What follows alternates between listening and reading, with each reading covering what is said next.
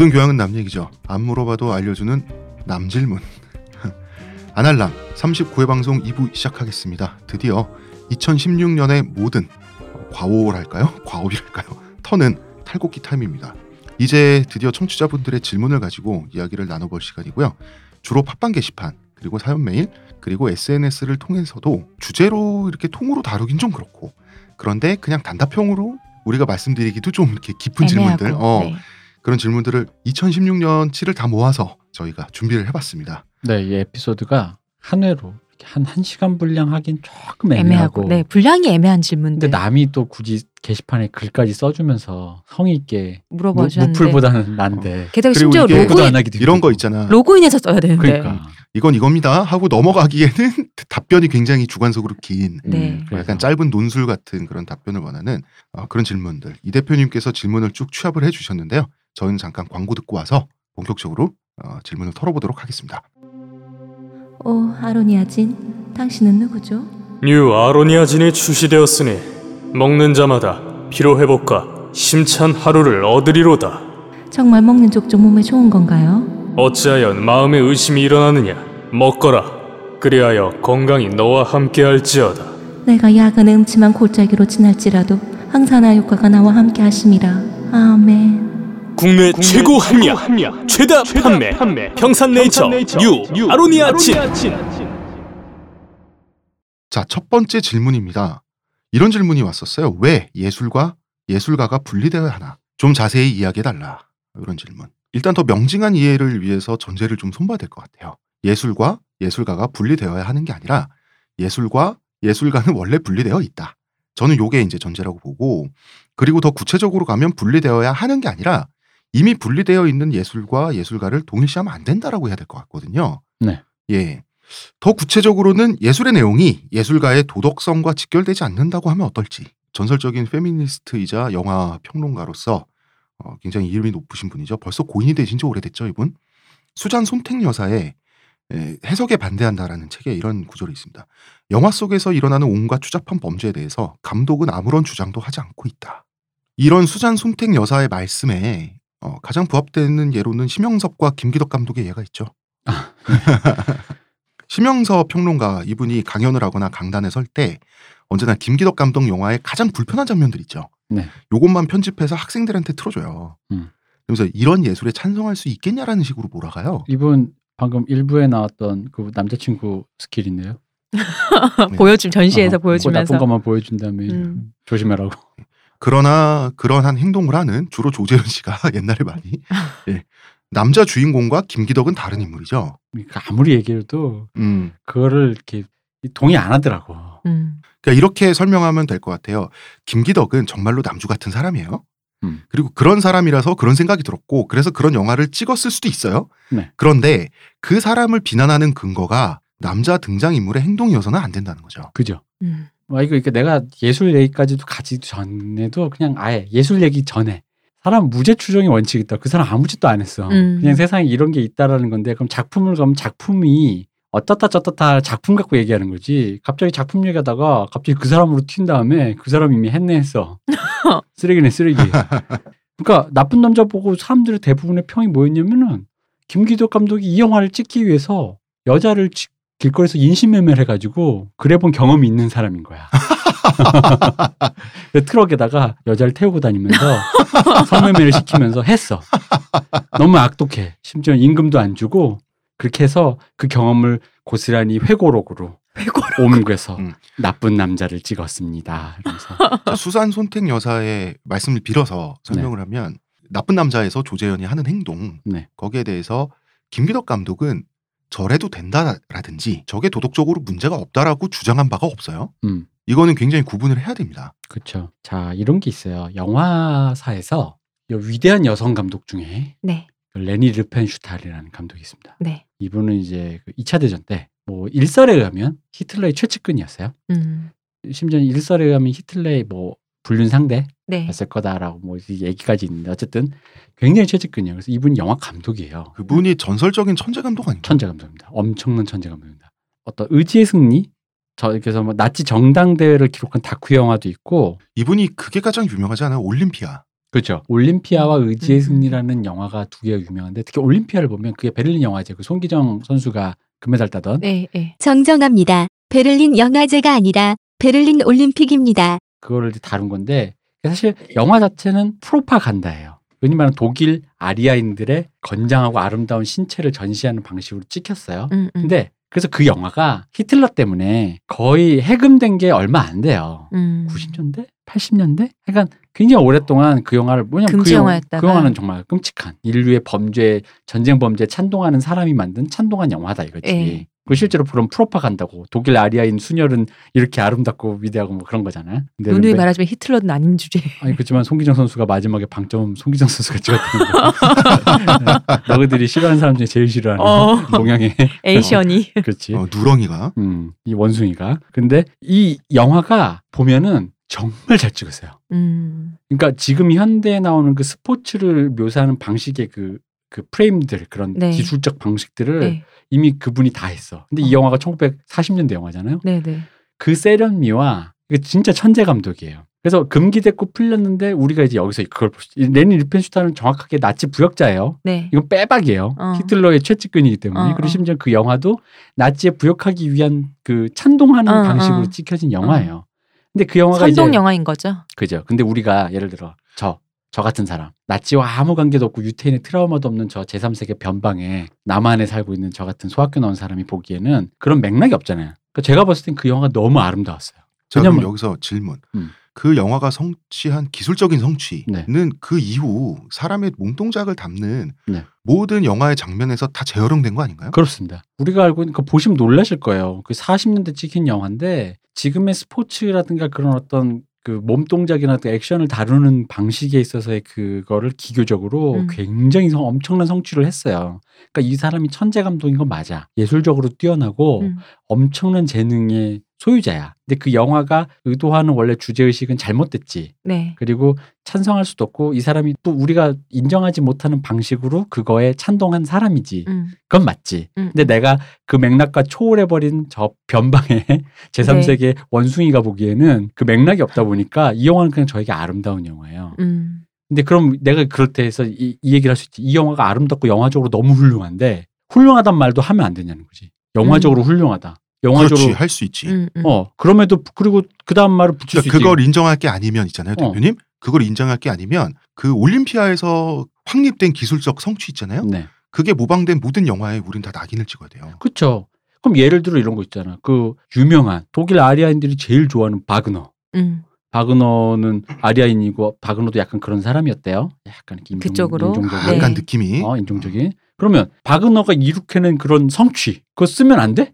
그러니까 음악적 바, 성취. 심지어 바그너 들으면 안 되냐는 거지. 어, 안 되냐고. 독일 애들이 나쁜 애들이다 보니까 독일 애들이 만들어낸 그 과학 기술 쓰면 안 되냐고. 아 그리고 한 가지 더 베를린 올림픽 어. 베를린 말씀하셨는데 베를린 올림픽의 개막식 있죠. 네. 그게 그 이후 88 올림픽은 물론이고요. 모든 올림픽 개막식의 기본 틀이에요. 음, 특히 성화 봉송. 그죠. 그래서 그 성화 올림픽 성화를 높이 띄워가지고 어떤 그 나치가 원래 불과 빛을 잘 썼잖아요. 음. 프로파간다 그거 할 때. 왜 웃어? 시호님? 아, 우리 88 올림픽 때 갑자기 생각나서요. 아 그 비둘기들 갑자기 그게 생각나서 저 혼자 웃고 있었어요. 즉석 비둘기 구이. 음.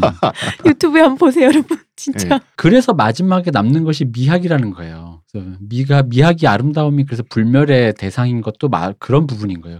그러니까 시대상에서의 그런 맥락과 정치성이라는 게 시대를 초월해서 가치로는 남을 수 있지만 나찌냐 아니냐 그 시절에 그거에 찬동했냐 아니냐는 소멸되고 맥락이 사라질 수도 있고 이제는 더 이상 그게 부- 무의미한 얘기일 수도 있어요. 음, 우리 네. 모두가 그러니까- 사람을 가스실에 보내지 어. 말자는 동의하잖아. 네. 작품을 가지고 작가의 도덕성을 논하면 안 되는 것처럼 음. 작가의 도덕성을 가지고 작품의 가치도 가치까지 논해지면 또 안 된다는 그리고 그런 그렇죠. 말씀을 지금 하고 계시는 거죠. 심지어는 그 가치를 평가하더라도 그 가치와 위배되는 이 아름다움이나 그 그거 자체의 이 작품의 완성도 훌륭함은 또 다른 의미로 뭐 우리가 지적하든 음. 찬양을 할 수 있다는 거지. 음. 근데 마치 올림피아의 그 위대한 성취, 영화적 성취를 찬양하는 것이 나치를 찬양하는 걸로 이꼴 생각한다면 그런 식으로 이렇게 생각을 해버리면, 그러니까 그래서 분리해야 된다는 음. 거예요. 음, 그 분리하는 걸 이제 보통 범주화 라고 음. 하죠. 카테고리 구분이라고 하는 거지. 그리고 이미 분리돼 있고 아까도 말했지만 분리돼 있는데 그러니까 원래 분리돼 어. 있는데 우리가 그걸 혼동해서 생각하는 게 문제인 거지. 그걸 해버리는 순간 그럼 아무것도 안 되는 거야. 그러면은 아까도 얘기했잖아. 그럼 나치의 기술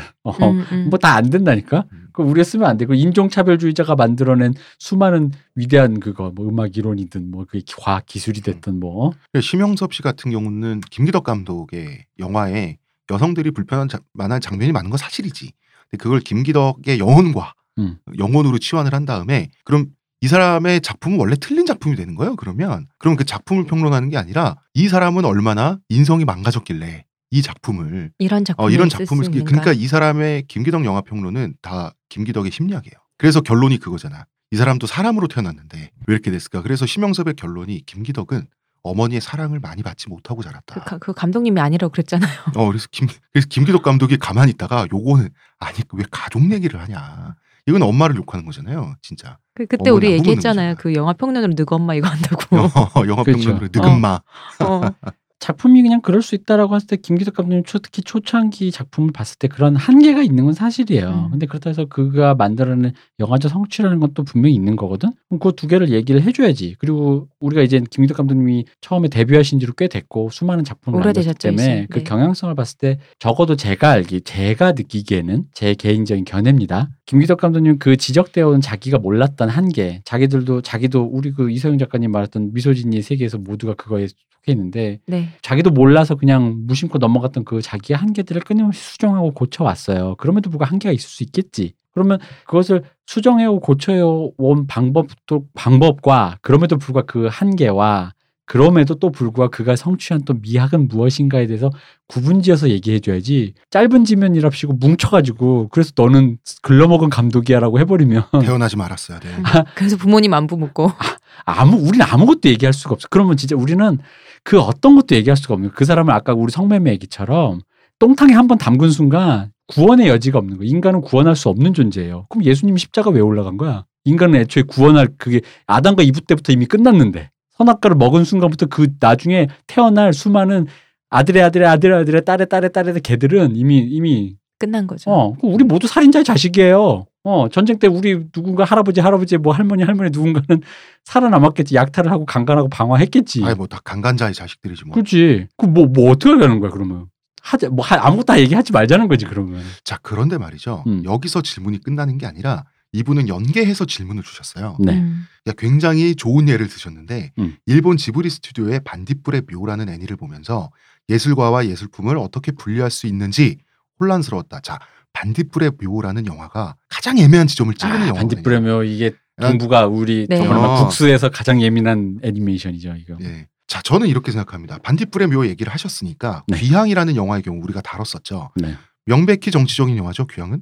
그렇죠. 그리고 명백히 일본에 책임을 묻고 있죠. 음. 그 방식이 우리는 세련되지 못했다라고 좀 네. 비판을 했던 거고요. 그러면은 그런 생각을 가진 사람으로 우리는 감독을 생각할 수밖에 없죠. 아니, 그 가- 감독이 그렇게 주장했잖아요, 어. 영화에서. 그리고 일본 극우 영화 또 남자들의 야마토란 영화가 있습니다. 네. 영화 아세요? 아니, 그건 몰라요. 그 야마토 전함 있죠. 음. 당시 세계 최대의 구축 전함. 네. 2차 네. 대전 때. 어, 이 전함이 이제 침몰을 하는데요. 음. 태평양 전쟁 때 이걸 또 그 아름답게 지는 사쿠라처럼 해석을 한 거예요. 음. 영화를. 굉장히 그 멋있게 죽어가는 것처럼 구- 음. 국가를 위해서 뭐 이런 식으로 했는데 이거 극우 영화 맞아요? 이러한 영화를 각본을 쓰고 연출하고 이런 주체들이 극우주의자로 비판받는 것은 온당하죠. 아니 작품을 그렇게 묘사했으니까 당신들이 이 작품이 그렇게 그러니까 음. 그런 그런 네가 하고 싶은 말이 그거였잖아요. 네가 하고 싶은 어. 말이 그거냐라고 얘기할 수는 있겠지. 근데 어. 이제 그 얘기 그래서 네가 극우주의자고 그래서 너는 이게 뭔가 우리와 같이 살 수 있는 이념 그 그렇게 얘기하면 안 된다는 거지. 음. 어, 그런 생각 할 수 있다는 거지. 이걸 어떻게 구분할 수 있는가? 우리가 그 처음에 1번 질문에 음. 대답한 거와 다르게 청취자 여러분들이 느끼실 수도 있는데 이런 겁니다. 상황 자체와 상황의 가치관이 개입하는 건 다르죠. 음. 예를 들어서 김기덕과 홍상수의 영화는 남자들이 악행을 저지른다든지 뭐 찌질한 뭐 한남충의 모습을 보인다든지 할 때 그거를 굳이 포장하지 않고 건조하게 보여줘요. 그러나 일본 극우 영화를 보면 가미카제에 동원되는 젊은이들이 추격할 때 감동적인 음악이 흐른다든지 그렇지. 어 이런다면 이- 이러고는 얘기가 달라지는 거예요. 아 그러니까 왜냐 홍상수 영화에서 그 흔히 말하는 뭐 예를 들어 방금 강간당하고 온 여자친구가 있는데 여자친구 씻겨주면서 그 특히 여자친구의 그 성기 부분을 이렇게 막 이렇게 샤워 시켜주면서 너 이제 깨끗해지는 거야라는 대사를 날린단 말이에요. 그 자세만 보았을 때는 혐오스럽지만 음. 극혐일 수 있지만 그걸 다룰 때 아름다운 음악을 딱 깔면서 그 남자친구의 말이 진리인 것처럼 그 진짜 남자친구 그 여자를 구원해 주는 것처럼 그리지 않아요. 음. 그 남자친구도 노답이고 아, 저 노답 새끼 이런 어. 말이 나오긴 하죠. 그, 그, 그거지. 근데 그, 그거를 그렇게 묘사했는데, 그럼 감독은 이미 자기 입장이 뻔하잖아. 이, 여기 노답 있어요. 어. 여기 노답 있어요인데, 너도 노답이야, 임마 하면서 갑자기 감독을 패.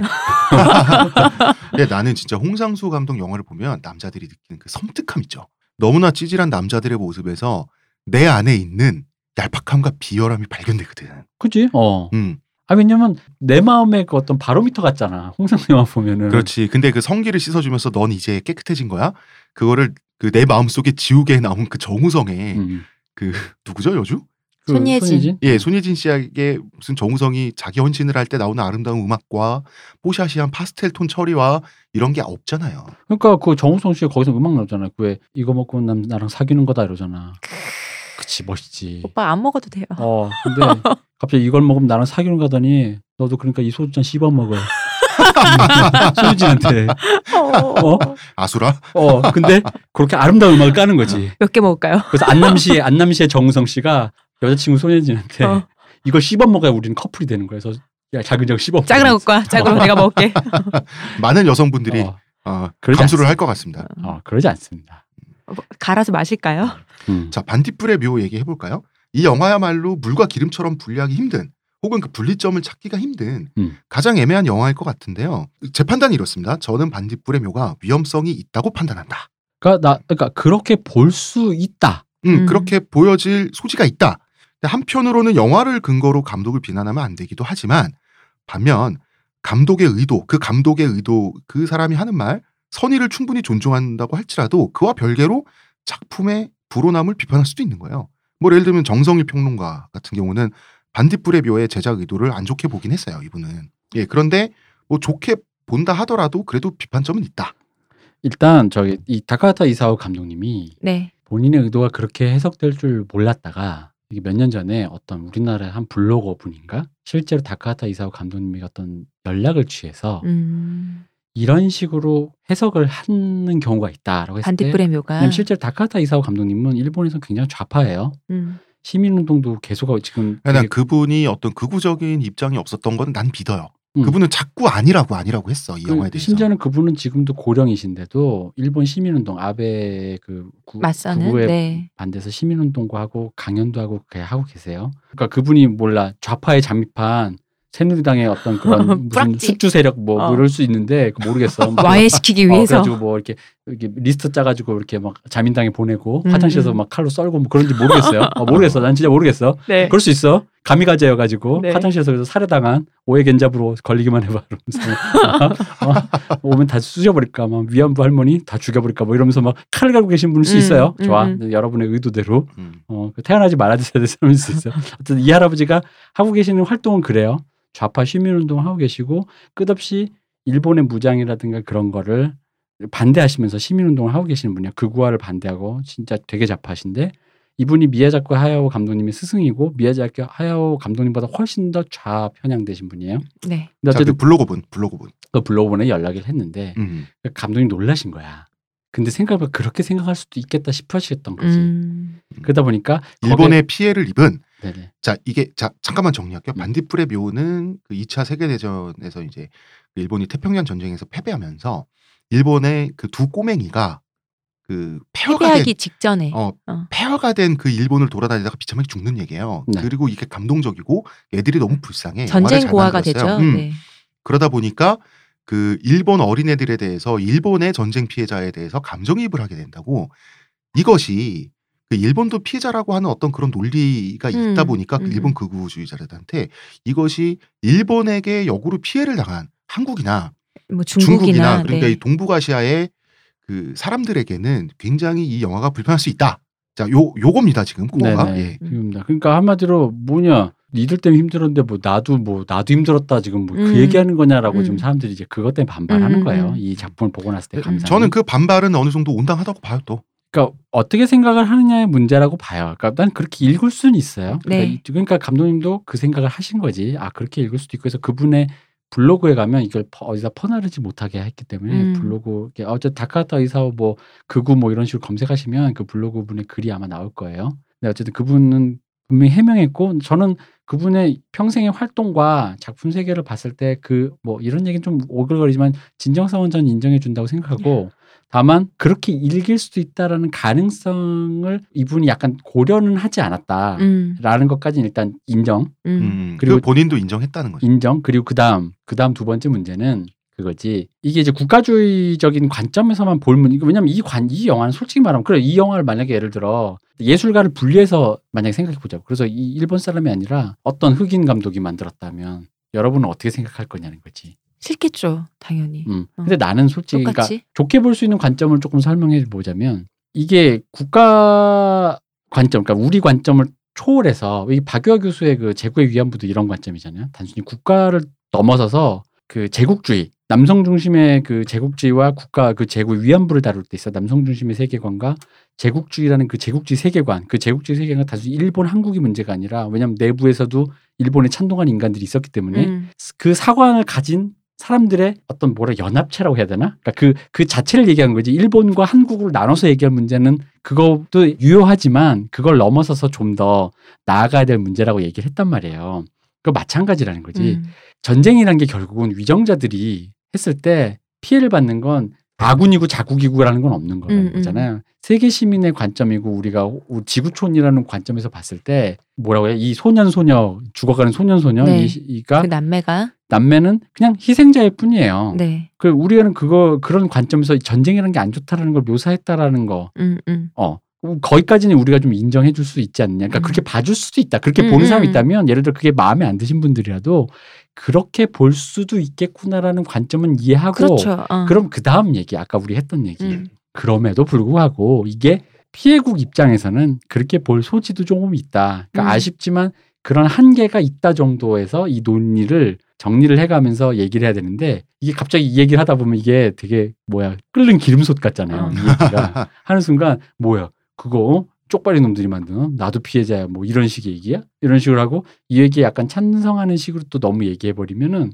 넌 쪽발이야 뭐 이래버리고 어. 어. 또 너무 또 이거에 찬성하시니까 이 다카타 이사오 감독님의 진정성에 대해서만 얘기하시는 분들은 그렇게 읽을 수도 있다라는 거를 너무 뭐랄까 너무 무시하지. 그걸 또 그거는. 간과하면 안 돼요. 너무 무지하고 어. 너무 어리석은 사람인 것처럼 취급하는 것도 약간 나는 좀 문제가 있다는 거지. 음. 그게 맞아. 난 그렇게- 동의해. 어 그렇게 읽힐 수 있다라는 거는 영화가 그런 그건 당연히 인정해야 돼요. 그러니까 예를 들어 그렇게 읽을 수 있는 그 기저의 생각의 기저가 국가 차원에서의 그 아까 약간 뭐 모르겠어 우리가 지구촌이라는 세계 시민이라는 나아가는 하나로서의 관점을 지향한다면 조금은 이제는 조금 그걸 넘어서서 가야 될 가치관일 수는 있어. 음, 음. 뭐 예를 들어 옛 가치관일 수는 있어. 그게 진짜 옛 가치관인지 음. 모르겠지만 그렇게 표현할 수는 있을지언정 그렇게 읽을 수 있다라는 가능성까지 배제하면 안 된다는 거지. 근데 싸그리 무시하고 후지고 영화를 볼 줄 모르고 그런 뭐야 국가주의적인 어 뭐 그런 아주 후진 뭐 음. 지금도 아직도 일본과 뭐 쪽발이와 어, 아직도 한국과- 피해 의식에 어. 매몰돼서 뭐 어쩌고 어. 뭐 이런 분들. 아직도 쪽발이 쪽발이 이러면서 그러고 있냐라는 식으로 생각하기에는 우리가 그러니까 그 우리가 자라온 배경이라는 게 그거에서 쉽게 자유롭진 않잖아요. 그렇다면 우리가 그들을 어떻게 설득해야 되는가? 왜 이렇게 읽힐 수밖에 없는가? 우리는 우리는 피해고 우리는 그럼 한국인이라는 십 아까 우리 의지의 승리 얘기했잖아. 레니 리펜슈타. 그럼 나랑 관계없는 변방의 사람 아닌 유태인이나 그 유럽 사람들에겐 그 영화 보는 게 고통스러웠겠지. 어?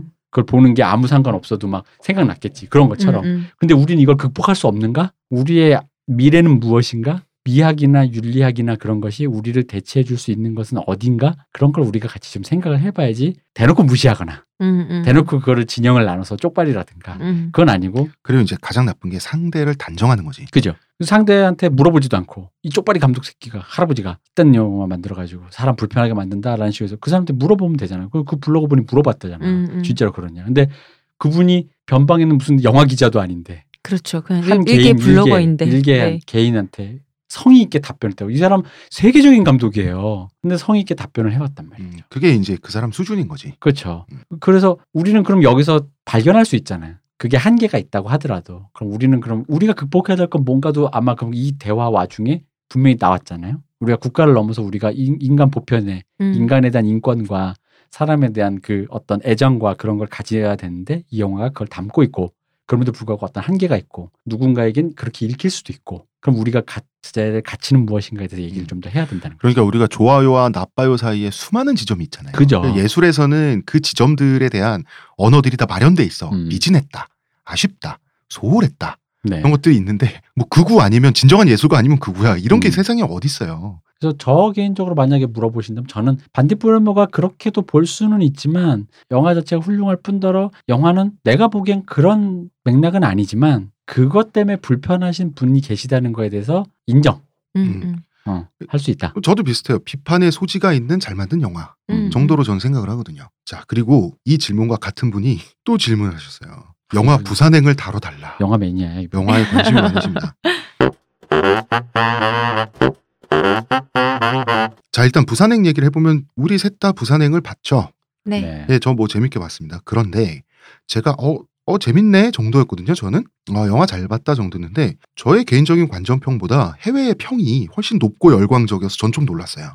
음. 어떤 맥락이죠, 대표님? 이게 아무래도 그 일단 좀비물이 보통은 되게 그 자본주의를 묘사 보통 보편적으로 자본주의를 메타포를 갖고 있어요. 그러다 보니까 음. 보통 농성물이에요. 음, 음, 원래는 음. 그래서 주로 자본주의를 상징하는 그런 마트나 쇼핑 뭐 아무래도 그 자원이 필요하니까 그쵸, 농성을 그쵸. 하려면 먹어야 되거나 뭐 해야 되니까 그리고 항상 또 엑소더스 할 때는 봉고차 같은 거에 아, 그렇죠. 어, 달- 타가지고 그러니까 즉 자본주의를 때. 상징하는 어떤 그러니까 그런 물자나 재화가 있는 그런 곳에 몰려서 농성을 하는 사람들을 그래서 그 사람들의 그 이기심 같은 거 인간계의 이기심 같은 걸 다루는 영화잖아요.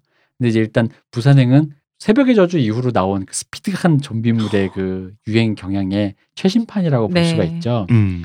일단 스테이지가 나눠져 있고 네, 그렇죠. 움직이는 한 판 클리어하면 어. 또 있고 또 있고 이렇게. 왜냐면 음. 이게 어쨌든 이것도 일종의 밀실이긴 한데 음. 밀실이지만 굉장히 스펙타클하고 스테이지가 있는 네. 굉장히 한국식의 빠르게 빠르게 빠르게 같은 느낌으로 일단 전개된 게 신선했겠죠. 어, 좀비물이라는 이 장르물에서 네, 장르물을 잘 다뤘다. 그렇죠. 뭐 그런 식으로 이제 해외 평은 나누 그 우리가 이해할 수 있다. 그거 하나 그리고 음. 플러스 또 하나는 이게 그 우리에겐 굉장히 익숙한 마지막에 저기 그 눈물 쏙 빼는 심파로 가는. 어, 음, 심파가 가족물이잖아. 가장이 네. 희생하면서 끝나는. 심파잖아요. 근데 한국 사람에게는 이제 이게 약간 뭐 이걸 싫어하시는 분들은 아 또 좀비물마저도 이러냐. 내 말이, 어. 음. 뭐 이런 건데 외국인이 보기에는 이게 아마 신선했을 거예요. 왜냐면은 저기 옛날 90년대 홍콩 노아르도 비슷한 음. 맥락이었거든요. 음. 왠지 남자들이 갱스터인데 뭐가 이렇게 내 보고 나면 뜨거운 거야 내 마음이. 이 마음 그래서 90년대 웃겼던 게 그 서양 평론가들 이 뜨거움의 정체를 잘 모르잖아요. 그래서 동- 동성애 물로 동성애를 계속 갔어요, 그게. 어.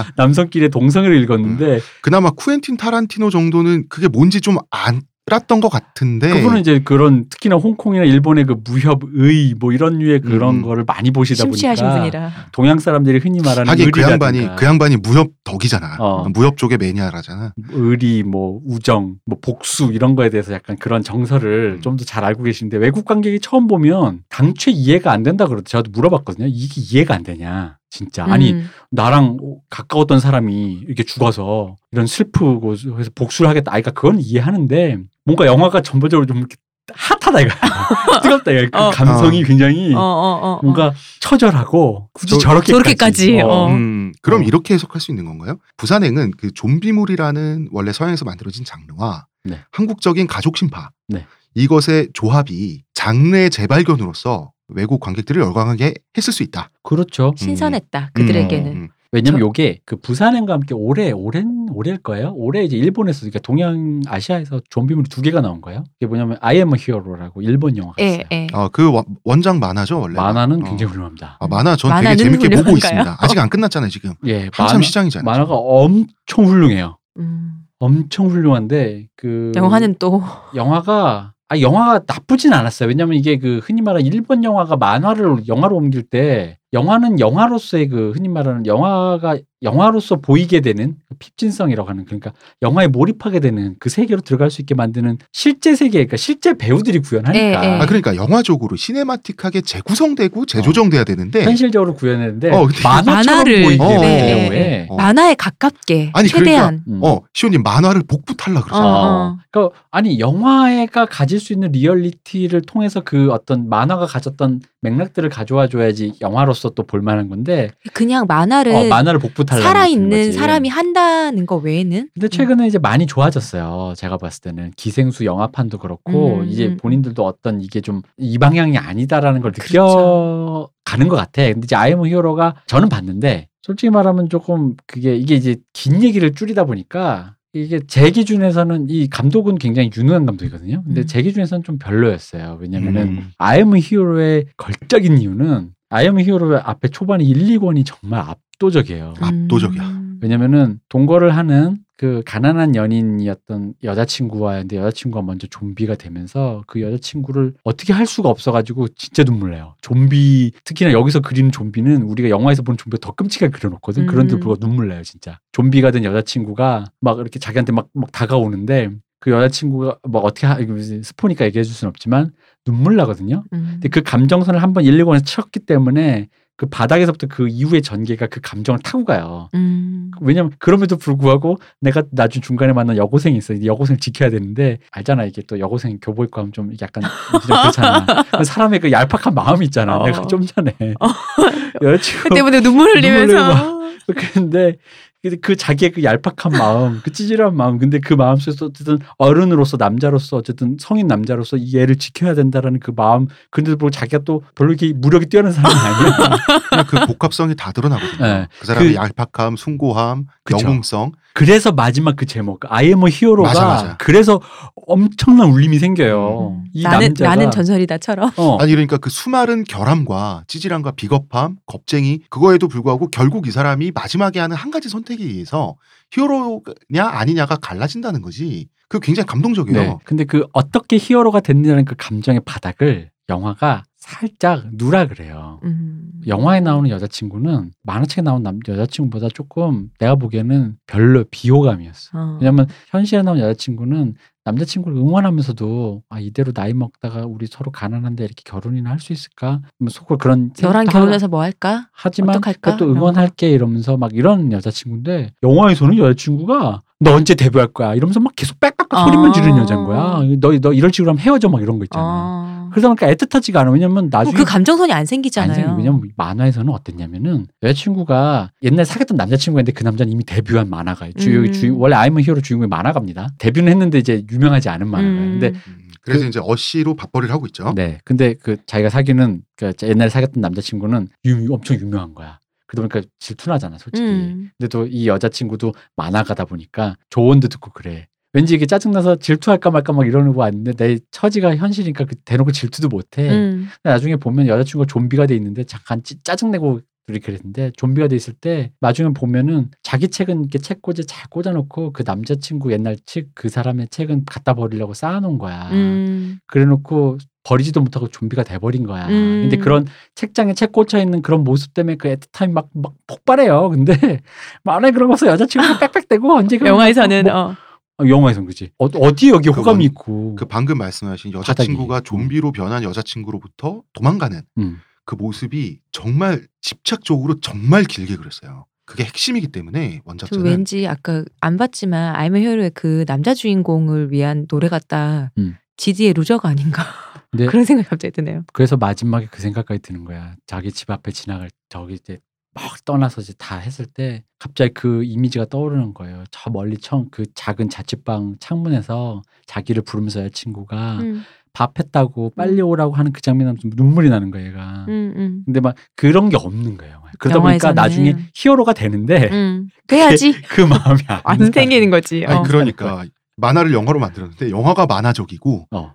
자 그래서 아이엠 히어로 히어로 영화판은 그렇고요. 다시 이제 아시아에서 네. 나온 어, 다른 좀비 영화 부산행은 부산행은 근데 성공적이었죠. 음, 어쨌든 간에 진짜 잘 찍었더라고요. 지향하는 바는 정확했잖아요. 음, 네. 명확했잖아요. 네. 영화가 그리고 수습도 잘 됐고 전개도 잘 됐고 네. 네네네. 뭐 다 좋았어요, 진짜. 음, 지향하는 바도 정확했고 다만 저는 이제 부산행을 보면 좀 아쉬운 거는 이 그 연상호 감독이 애니메이션 감독이다 보니까 예, 맞아. 첫 그 연출작이시잖아요. 이 영화로는 실사 영화로는 이 첫 실사 데뷔작이다 보니까 네. 제 생각에는 이건 제 생각입니다. 애니메이션에서 보여주는 어떤 대사는 대사나 어떤 표현 방식은 그림이기 때문에 애니메이션이기 때문에 특별한 경우가 좀 있어요. 음. 실제와 다르게 실사로 하면 그게 좀 예를 들어 오시이 마모루의 공각기 네, 등등 네, 나오는 어, 그런 게, 철학적인 네, 대사를 음. 만약에 스- 내가 예상컨대 스칼렛 요한슨이 그대로 그 대사를 그대로 쳐버리면 아마 오글거릴 진짜 거야. 손발이 진짜 어, 음. 오글거릴 거야. 왜 저래 이런 왜냐면 그거는 그림이 주는 또 음. 하나의 어떤 그. 애니메이션만의 어떤 특수성인데 이게 이분도 요소 요소에 그런 실수를 하세요. 예를 들어 왜그 왜 우리 저기 뭐야 그 블랙리스트 공유, 공유 배우님 했던 그거 아니 아니 우리 블랙리스트 김우성 배우님이 네. 어. 너 저런 아저씨 된다 뭐 이러잖아. 어, 근데 그런 류의 대사를 누가 해? 해요. 아니 아니. 그런 식으로 영화의 세계에서도 아. 영화의. 세계에서 아. 그렇게 다이렉트로 마치 그렇지, 그렇지. 보여주고 싶, 그러니까 어. 그 장면 자체가 전 심지어 그것보다 엄마 너네 엄마가 공부를 안 하신다 보다 이게 음. 더 기가 차는 거예요. 그러니까 그런 대사를 그런 식으로 찍지 않지. 그게 너무 그렇지. 보여주려고 아, 아, 다이렉트하게 찍잖아. 그런데 그 대사가 외국에서 영어 자막으로 뜰 때는 그치 다르지. 어 그게 그게 납득이 되죠. 한 번 필터링 아, 거치니까. 한번 필터링 거치잖아. 어. 음. 만화 약- 약간 1.5 만화 느낌으로 그럴 그렇죠. 거 아니에요. 어. 어. 한번 필터링 되니까. 그러니까 이 사람이 어떤 캐릭터인지를 보여주려고 그런 대사를 넣은 건 알겠는데 그런 것이 애니메이션을 봤을 때 분명 히 효과적이었을 거예요. 근데 이제 아마 실사 영화로 봤을 땐 너무나도 직접적이고 조금은 좀 가공이 필요한 어떤 연출이 필요한 부분인데 그런 부분들이 그냥 너무 무심히 지나가서 저는 오히려 그러니까 뭐 그걸 한 단점이다라기보다는 그게 아직은 조금 실사 영화의 아쉽다. 그 간극을 아직까지 완벽하게 파악은 하지 못한 것 같다. 근데 다음 작품은 기대됐다. 뭐 이런 대표님이 말씀하신 딱 그거를 공유 배우한테 되게 많이 느꼈어요. 음. 그 연출이 뭐지 싶은 거 조금 그런 식 음. 지금 대표님 말씀 듣고 보니까 요런 거였구나 하는 그런 어, 느낌이 많이 와요. 뭔가 가장이 뱉는 말이 아니라 가장 역할을 하는 부여받은 로버트에서 나오는 말 같아. 음. 뭔가 그러니까 그런 것들이 조금은 왜냐면 특히 한국 영화에서 좋은 영화 한국 영화들은 흔히 말하는 생활형 배우들의 생활 연기가 네네. 굉장히 그 한국 영화의 그 우리 그 어떤 뭐지 기장님 말이죠. 같은 어. 그분. 음. 그런 것들이 이- 이 거가 약간은 그러니까 생활 연기를 안 해서 아쉽다가 아니라 그러니까 너무 덜 너무 섞였다. 어, 너무 트위터나 페이스북에서 나온 사람을 우습게 만들려고 만든 조리 돌리려고 만든. 대사 같은 어, 거를 썼다 어, 이거죠. 음. 좀 그랬다는 거죠. 너무 혹시. 김일성 배우님 맞춤 대사 아닐까요? 저는 이제 살짝 주제를 바꿔서 이런 생각도 듭니다. 한국은 그 영화 시장 자체가 좁잖아요. 네. 그래서 한국 관객들은 종합 선물 세트를 원한다 그러더라고요. 음. 유머 장면도 나와야 되고 마지막엔 눈물도 뽑아야 되고 액션도 나와야 되고 그런 반면에 해외는 시장이 크다 보니까 이 장르가 장르 자체만으로도 먹고 살잖아요. 네. 그러다 보니까 장르 비틀기, 장르의 재발견이라고 하는 것도 호평과 열광의 대상이 되고 성공의 대상이 된다는 점에서 전 부산행도 외국에서 찬사를 좀 받은 것 같거든요. 음, 아, 여기에는 문화적인 차이도 있지만 역시 시장 사이즈 차이도 있는 것 같다. 음. 뭐제 생각이었습니다. 아, 그래 시장? 시장 사이즈라는 게. 아, 그러니까 영화 시장이 넓다 보니까 어. 장르도 그 장르성 자체만으로도 나그 안에서 호평받고 소비되고 하는 우리는 어, 좁아서 모든 걸 다 넣어야 되는 이것이 외려 신선하게 해서 그렇지 호평을 그게 외국하면 거죠. 좀비물이라는 장르의 재발견 음. 새로운 가능성의 탐구로 또 음, 네, 이제 그 부산행이 식으로, 또 어. 이제 호평 일색을 받은 좀 그런 것도 있지 않을까라는 이제 저의 음. 상상인 거죠. 보도 출연자분들이 어쩜 그렇게 연기를 잘하시며 모두 엑스트라 분들이 좀비 하신 분들이 그리고 어쩜 그렇게 잘 껴요. 아 정말 잘 뛰더라 사람들. 정말 잘 뛰더라. 음. 고생들 많이 하셨을 것 같아. 어. 자이 대표님의 부산행 별점은 몇 점이죠? 저는 영화에 별점을 매기는 건 우리 이미 교수님이 학창 시절에 얘기하셨던 게 있기 때문에 그 지금 부산 영화제로 고초를 겪고 계시는 이용관 네네. 집행위원장께서 교수님이셨던 아, 시절에 네네. 그분이 이제 저희를 가르치시던 시절에 시내 20일에 열자평 같은 걸 쓰셨어요. 네. 네. 아, 근데 거기에서 사고를 한 번 치셨어요. 어. Leaving Las Vegas. 네, 라스베가스를 떠나며 야 니콜라스 케이지의 그 음. 영화의 평을 뭐라고 했냐면 네. 갑자기 뜬금없이 열자평 엘리자베스 슈와 술 한잔 하고 싶다. 그래서 교수님 이게 뭡니까? 이게 뭐 평도 뭣도 아무것도 아니고 뭡니까? 이게? 감상을 적으셨어요. 그래 왜 그러셨냐 했더니 갑자기 이렇게 한숨을 쉬시면서 너가 해봐라. 열자로 뭔가를 만들어봐라. 뭐 20자 평이지 그게 20자. 20자로 음, 뭘 만들어봐라. 음. 어쩌고 저쩌고 어쩌다. 하나만 한 소리 나온다. 어. 근데 그때 이해했어요. 음. 별점이나 20자 같은 거는 하나만 하다. 음. 아, 그래서 아까도 대표님은 우리 얘기했잖아요. 별점 부여는 무의미하다. 무의미하다. 그냥 아니 나는 좋았다. 별점 별점 갖고 왔는데 저는 나 몰라, 나도 안 영- 할래. 부산행을 보고 다시 한번 그 생각을 했는데 네. 역시 이렇게 어떤 큰 이런 재난을 만났을 때 재난 대피처로는 남녘땅이 최고로구나. 옛날에 그 The Day After Tomorrow에서도 멕시코로 다 가잖아요. 음. 그것처럼 부산으로 가야 되잖아요. 아. 역시 남녘 땅이 최고로구나. 따뜻한 수가 남녘 땅이로구나.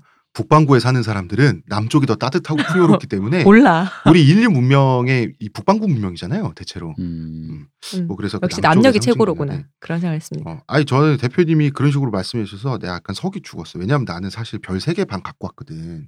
그러니까 그게 애매한 영화가 별 세 개 반이라고 항상. 그러니까 내 이제 말이 하나 많아. 하나만 하, 하나만 하니까 하나만. 하나만 해서 죄송합니다. 어. 챗, 자 다음 주제로 넘어가죠. 네. 이제 드디어 네. 다른 분의 질문입니다. 도깨비 이거 뭔가요? 아, 드라마 말씀하시는 드라마 건데요. 예, 네. 세 번째 깜짝 도깨- 도깨비를 봤다고. 도깨비를 재미있게 보는 욕망은 잘못된 건가? 이거 원조 교재 뭐 이런 거 아닌가? 근데 이제 질문하신 분도 이걸 재밌게 보다 보니까 약간 죄책감도 들고 뭐그 애매한 감정이신 거예요. 그래서 도깨비 이거 뭔가요? 이렇게 어, 질문을 주셨는데요. 음, 뭐 이런 문제가 되겠죠. 왜 인기가 있고 어떤 면에서 시청자의 욕망을 덜 불편하게 자극하는가? 음. 이것이 저는 이런 생각이 들어요. 욕망 자체가 건전하기란 힘들지 않나요? 뭐 이런 생각? 예를 들면 저는 건물주가 되고 싶어요. 근데 건물주로 사는 것 자체가 건물 얻는 사람들을 착취하는 걸 전제로 하고 있잖아요. 따지고 음. 보면 뭐 고기 먹는 것도 내가 고기를 먹기 위해서 누군가는 곡식을 못 먹고 그쵸? 소들이 먹어야 되니까 곡식 대신 잔디를 소들이 먹어야 되니까 누군가는 진흙 쿠키를 먹어야 되고 이런 착취가 전제돼 있죠. 그러니까 욕망 자체를 욕망이 건전해야 하는가라는 점은 저는 좀, 좀 그렇습니다. 문화적이고 법적이고 예술적인 방식으로 피해를 줄이고 타인이 나 때문에 겪어야 되는 불편을 줄이는 게 문명이잖아요. 네. 음, 그래서 이 도깨비가 나이든 남자와 미성년자 여성의 사랑이 원조 교제를 연상시킨다고 해서 음. 그 콘텐츠가 부도덕한 것인가라고 한다면 그거는 이제 그렇다고 말할 수는 없다. 저는 또 이런 생각이 들었습니다. 기저에 깔린 욕망이 일차원적이고 속물적이라고 해서 소비하면 안 되는가? 음. 그렇진 않잖아요. 기저가 저속하면 틀려먹은 매체고 그거를 좋아하는 사람도 틀려먹은 것인가? 그건 아니라는 거지 내 그죠. 생각에는. 음. 왜냐하면 그렇게 따지면 그 영국 문학의 명작이죠. 오만과 편견 우리 저번에 음. 다뤘던 이 소설도 진짜 된장녀 서사지 따지고 보면 그렇지만 그 작품 명작이 맞잖아요. 그러니까 이거는 세 가지로 이것도 사심이를 떠야 돼요. 네. 뭐가 있냐면 봐봐요. 어, 참. 우리 일식 조리장 어, 이동규 대표님. 전체적인 경향과 경향 안의 개별성. 예를 들어 여성을 된장녀라고 말하면 안 되지만 된장녀가 있을 수 있겠지. 음. 남자 중에 모든 남자를 한남충이라고 욕하면 안 되면 한남충이 있겠지. 그 한남충이 개별 한남충과 음, 음, 음. 개별 된장녀와 여성이라는 집단과 일반화로 어, 해선 안 되는 안 거죠. 되는. 네. 그리고 그럼 만약에 내가 된장녀를 만났을 때, 김치녀를 만났을 때, 꽃뱀을 만났을 때, 한남충을 만났을 때, 유영철을 만났을 때, 그걸 바라보는 나. 여기서 보면 이거죠. 자, 원조교제라고 했어요. 일단 네. 도깨비로 보면 이제 김고은 배우랑 그 고등학생으로 고등학생으로 나오고요. 나와요. 네. 고등학생으로 나오고 근데 이제 가난하고 갈 데가 없고 착취만 당해요. 그러다 보니까 갑자기 도깨비라고 나오는 공유가 굉장히 중년 남성의 기득권 남성이에요. 900살도 돈도 넘고 많- 막. 어, 돈도 아 이게 아저씨 판타지죠. 그죠. 간단히 말해서. 네. 기다려 하시고 그냥 이제 재벌이야. 재벌 이세 변형판이지 뭐. 그냥 음. 전혀 신데렐라 스토리지 뭐. 음, 음, 음. 근데 이제 그런데 그게 또 하필이면 여주는 미성년자고. 미성년자고 뭐 이런 거지. 그리고 이제 이럴 순 있지. 자, 둘은 사랑하잖아. 지금. 그리고 정당화되는 그 소재가 그거 아닌가요? 그 도깨비 원래 신부로 정해져 있었다는 음. 그걸로 음. 이제 좀 정당화를 시키려고 그러니까 나오는 소재가 그건 거죠. 여러 가지 이제 아니 어떤 그리고 40살이면 문제가 생기죠. 900살이면 아예 넘어버리기 때문에. 그러니까요. 어. 그 설정 잘 피해갔지 뭐. 뭐 자. 칼을 뽑는 누구가 뭐 얘다 뭐 그치. 이런 식으로 설정을 그리고- 그리고 해버렸잖아요. 900년 전에는 미성년자가 아니지 그 나이가. 뭐 이런 식으로 다 꽈놨잖아 어. 기술적으로. 아니 그러니까 그래서 경향 우리가 어떤 이런 신데렐라 스토리 뭐 예를 들어 뭐 미성년자 원조 교제 그런 거에 대해서 문화적으로 막 이렇게 막 나와서 뭐 그걸 긍정하는지도 모르겠고 음, 다 나름대로 피해가요. 음, 음. 피해가지. 그런데도 불구하고 뭐 100번 양보해서 도깨비가 미성년자랑 돈 많은 남자들은 미성년자랑 연애 적극 권하는 영화다. 그런 영- 아니, 드라마다. 드라마다 칩시다. 네, 그런 경향이 있다라는 거와 네. 개별성. 그 도깨비랑 개별 드라마의 설정이 아까도 말했지만 다 피해가고 있잖아요. 음, 그거 음. 사실 여러분이 말한 원조교제 아니에요. 음. 그리고 아까 좀 미성년자라고 하더라도 둘이 서로 합의하에 하는 성관계나 어떤 관계라면 이거 원조교제 아니잖아. 누구 왜 자꾸 원조교제라고 해? 원조교제 아닌데. 아 그게 음. 연상되는 점이 불편한 거죠. 그렇지. 그러니까 그게 연상되는 드라마를 내가 즐기고 있다는 점이 음. 뭐 죄책감을 느껴야 자. 되는 건지 말아야 되는 건지 이런 고민점이라는 거지. 이 개별 드라마와 이런 류의 경향성, 예를 들어 뭐 그런 드라마들이 창궐한다. 음. 그리고 그 개별성. 근데 아까도 욕망 건전하지 않다고 했지만 욕망이 뭐 건전하다 안 하다 이를 가치 판단을 넘어서서 그걸 내가 어떻게 보느냐에 대한 나의 나 내가 이거 어떤 비판적 거리를 두느냐 다른 문제라는 거지. 그러니까 포르노 아까 얘기했지 포르노를 보는데 포르노를 보면서 포르노에 또 여러 장르가 있잖아요. 되게 폭력적인 장르도 네. 있고 막 그런 근데 그걸 보고 그걸 긍정하냐는 거지. 음. 어떤 동인지 만화에서 만화인데 2D 그림이다 보니까 되게 폭력적이야. 막 음, 음. 강간물도 있고 막 그런데 그걸 보고 자극을 받아. 그래서 그걸 보고 뭐 어떤 어떤 성적인 자극 때문에 뭐 즐거웠다고 해서 그거에 동의하느냐? 어, 성적이 흥분하는 것과 어. 그래 역시 강간이 최고지 이러진 않는 거잖아요. 내가 그런 판타지가 있을 수 있지만 음. 그걸 실제로 구현할 수도 없고 해서도 안 되기 때문에 그런 어떤 2D라든가 그런 걸 구현된 걸 통해서 내가 그냥 대리 만족을 하지만 그렇다고 해서 내가 그걸 비판적으로 이거를 그 실제로 하면 안 되지라는 걸 그 거리감 유지한다면 상관없다라는 거죠. 음, 음, 그렇기 음. 때문에 매체에서 이런 미디어 특히 쾌락을 주는 이런 류의 매체들은 그런 거에 봉사하는 거잖아요. 그게 봉사하는 포르노의 거잖아요. 기능이죠. 예. 그리고 도깨비를 포르노라고 하면 문제가 될, 되나요? 그러니까 어, 포르노일 수도 있는 거잖아, 도깨비가. 아니 포르노지. 아니 솔직히 저는 솔직히 말하면 도깨비 포르노 이거 우리가 누누이 얘기하는 저기 뭐야 그 이거 신데렐라 컴플렉스 뭐 그런 류의 판타지를 작용하는 거잖아요. 김은숙 작가도 있었던 상속자 이게 음. 도깨 공유가 이민호 상속자의 이민호였고 변주였잖아요. 외국에 호텔 갖고 있고. 어 다 그 변주인데 그래서 사랑하는 거죠. 이게 뭐 미성년자라서 게다가 미성년자가 걔가 뭐 지금 뭐 공유가 나타나가지고 너 교제 한번 해볼래 이러면서 아직 돈도 많고 음. 근데 이제 키다리 아저씨 판타지가 음. 현실에서 구체화되면 원조 교제 형태일 가능성이 높긴 하죠. 아 그렇긴 뭐 하죠. 그럴 수도 있지. 근데 그렇다고 그 판타지가 음. 자동적으로 그 판타지를 구현한 포르노, 뭐 도깨비, 뭐 포르노 등 드라마들 이런 이 매체들이 자동적으로 원조 교제 판타지가 돼서 비난을 받아야 될 거는 아니라는 거죠. 이게 원조교제 하자는 걸 긍정하자는 것도 아니고 미성년자를 그러니까 그 가정 형편이 어려운 걸 미성년자 여자애를 남자애들이 가가지고 꿰어서. 어 꿰는데 거 그 꿰는 남자들에게 너는 미 형편이 어려운 여성을 구원해 준다라는 식으로 변명을 제공해 주는 것도 아니에요. 그냥 이것은 쾌락물이에요.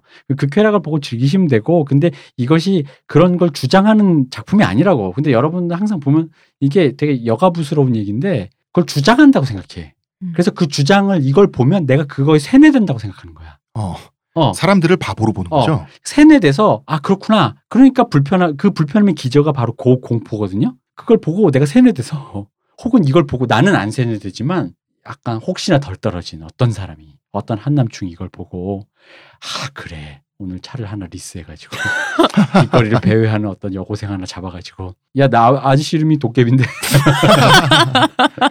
나랑 돈 좀 공유해 볼까? 그래서 아니 근데 그거 아니라는 거지. 그래서 내가 비판적 거리를 유지하는 나와 이 작품과의 거리에 대한 얘기를 한 거잖아요.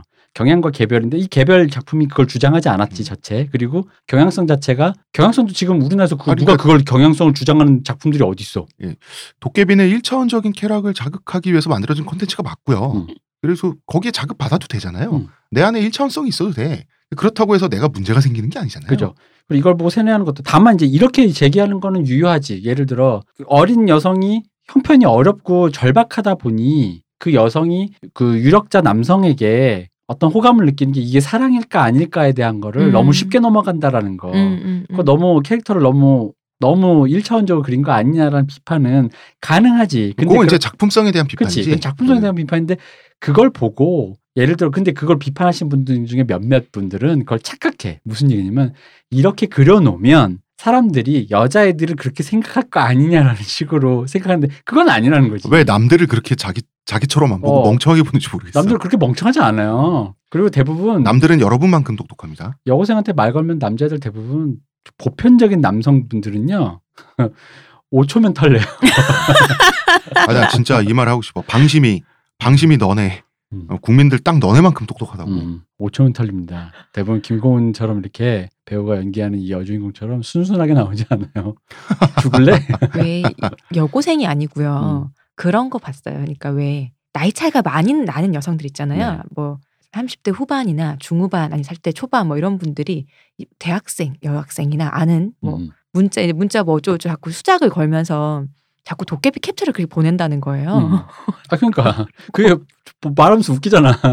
당신이 공유도 아니고 어, 그래갖고 어디 호텔은 갖고 계세요? 이런데 말이 막 여기까지 나오는 거지. 뭐 어쩌라고. 아 그러니까 이게 우리 수준이 이만큼 왔다고. 어. 그러니까 자 제가 그럼 얘기 정리해 볼게요. 경향성. 어느 이 나라의 어느 공신된 컨텐츠에서도 원조 교제를 주장하지 않아요. 경향성 없어요. 그럼 그 당신의 공포예요, 그냥 그거는 음. 있지도 않은데 지금 있다고 지금 지금 헛거를 보고 도깨비 본 거야 지금. 개별 작품 이 작품은 그걸 주장하지 않아요. 됐어. 그다음 이 작품을 보고 사람들이 그렇게 믿어가지고 날뛰면서 죽는 남자들이 여고생 사냥하러 다니지 않아요. 다 여, 여러분만큼 똑똑합니다. 그러니까 그럼에도 불구하고 이 작품을 만약에 볼 때 그래서는 안 된다라는 거 정도는 생각하고 남들도 그러지 않을 거라는 호혜로운 생각으로 일단 얘기를 해야 되는 거. 그럼에도 불구하고 작품성에 있어서 아까 그 디테일 너무 캐릭터 일차원적이지 않냐? 그런 류 얘기는 할 수 있다. 음. 근데 그런 그런 얘기가 마치 도덕성의 얘기나는 어, 상관이 없다. 도덕성 얘기나 남들도 남들은 나보다 무식하거나 멍청해서 이걸 보고 세뇌당해서 그럴 것 이런 식으로 공포라든가 이상한 서사를 상상하시면 안 돼요. 예, 도깨비 드라마를 보시면서 즐거우시면 즐기시면 됩니다. 네, 즐거우시면 됩니다. 예, 도깨비는 여기까지. 네 번째 질문. 영화 시카리오를 다뤄달라. 어, 근데 잠깐만, 음. 우리 영화나 드라마 얘기가 도깨비는 그나마 시의성이 있긴 한데 네. 부산행도 뭐그 네. 당시 개봉데 시카리오는 사실 작년에 한참 지나간 그러니까. 간단히 네. 요거는 간단히 거의 거의 저희가 단답을 하고 하고 많이 넘어가도 그렇게 법령적으로 본 어, 영화도 아니기도 것 같은데 하고. 일단 저는 시카리오를 이렇게 생각합니다. 시카리오가 어떤 영화인지는 여러분 찾아보시고요. 리얼함이 수단이 되어야지 목적이 된 게 아닌가 싶거든요. 저는. 음. 시카리오를 보면? 그러니까 이 영화가 굉장히 리얼하게 찍기 위해서 네. 현장감, 현실감을 주기 위해서 굉장히 노력했는데 음. 노력한 건 알겠어요. 그게 현장감도 들고 정말 리얼해요. 그래서 뭐라고 하면 리얼한 걸 봤다 정도의 느낌? 저는 저는- 좀 이런 음. 느낌을 받았다. 저는 이 영화가 일단 근데 이 영화가 찬사 받았어요? 찬사 받았죠. 근데 네. 두 가지로 얘기할 수 있어요. 일단 드니, 이 감독이 드니 빌뇌브인데 지금 헐리우드에서 가장 핫한 감독입니다. 왜냐면 연출을 잘해요. 음. 연출을 잘한다는 건 뭐냐면 어떤 씬 예를 들어 씬에서 예를 들어 특히 그 고속도로 톨게이트 네. 씬처럼 네. 어떤 목적이 있고 이 씬을 어떻게 어떤 방향으로 뭐 그게 박진감이든 공포든 간에 하겠다 하면 씬을 연출하는 방식이 굉장히 기계적이고 계산적이면서 그 계산이 굉장히 정확하다. 아. 흔히 말하는 굉장히 계산을 정확하게 칼같이 하는. 음. 그래서 이분이 지금 리들리 스코트의 그 Blade Runner의 네. Blade Runner 2032년 판인가? 그 지금 리메이크판을 그걸 하신 리메이크 거예요? 판 리메이크판이 후속편이에요. 후속편. Blade 어, Runner really? 후속편이에요. 오. 오. 그걸 그걸 후속편을 리들리? 스코트가 낙점해서 너가 연출해라 해서 찍고 계세요. 웬일이야? 아니, 그래서 그- 뭐냐면 중간에 라이언 고슬링이 배우인데 아니 그 꼭 봐야 되잖아. 그지? 예고편이 얼마나 가슴 설레냐면 원래 고슬링. Blade Runner에서 Blade Runner인 해리슨 포드가 네. 그 여자 주인공과 도망가잖아요. 그 replicant 그 사이보그인 그 여자랑 네. 도망간단 음. 말이에요. 그리고 나서 라이언 고슬링이 해리슨 포드를 찾아내는 거야. 라이언 고슬링도 Blade Runner니까. 음. 내가 알기로 그래요. 음. 그래서 아. 예고편이 보면은 라이언 고슬링이 어딘가를 들어갔는데 이제 나이 드신 나 자꾸 해리슨- 아재 개그 치고 싶어. 해리슨 포드가 쳐 쳐. 딱 나와. 쳐봐요. 그 밥을 그렇게 고스란히 잘 짓는다는 그분. 그러니까 내가 저번 시간에 아, 얘기했었는데 아, 아, 자꾸 하고 싶어. 아. 아유 근데 부장님. 저는 시카리오를 보면서 그 연출 잘한다고 하셨잖아요. 네. 근데 제가 보고 느낀 거는 지루한 연출을 음. 음. 악으로 잘 덮었다. 아 그래요? 음. 네, 그런 생각이 들었거든요. 아 그러니까 그 지루함이 의도된 지루함이잖아. 그니까 맞아요. 의도된 지루함을 근데 이게 지루하지 않게 음악으로 되게 주려고. 잘 덮었다는 생각이 그래서 들더라고요. 그런 생각이 드는 거야. 현실감을 주는데 성공하면 되는 약간 자기 그 씬을 만들어내는 대표님 만들어 음.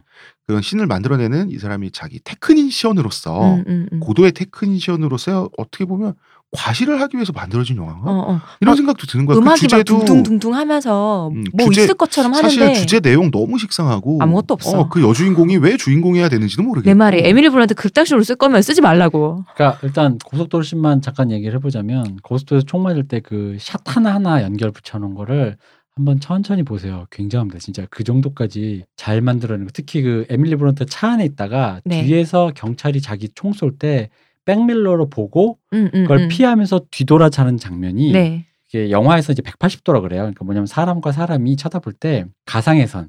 예를 들어 저랑 시호님 마주보고 대화를 하면 시호님과 저를 선으로 연결하면 네. 한 선이 있잖아요. 네, 네. 그럼 예를 들어 제 오른쪽 어깨에서 오른쪽 오는 어깨를 카메라? 걸고 네. 걸고 시호님을 찍으면 이 카메라는 제 왼쪽으로 넘어가면 안 돼요. 음, 선이 음. 음, 음, 음. 근데 왼쪽 넘어갈 때가 있어요. 보는 시각 때문에. 어.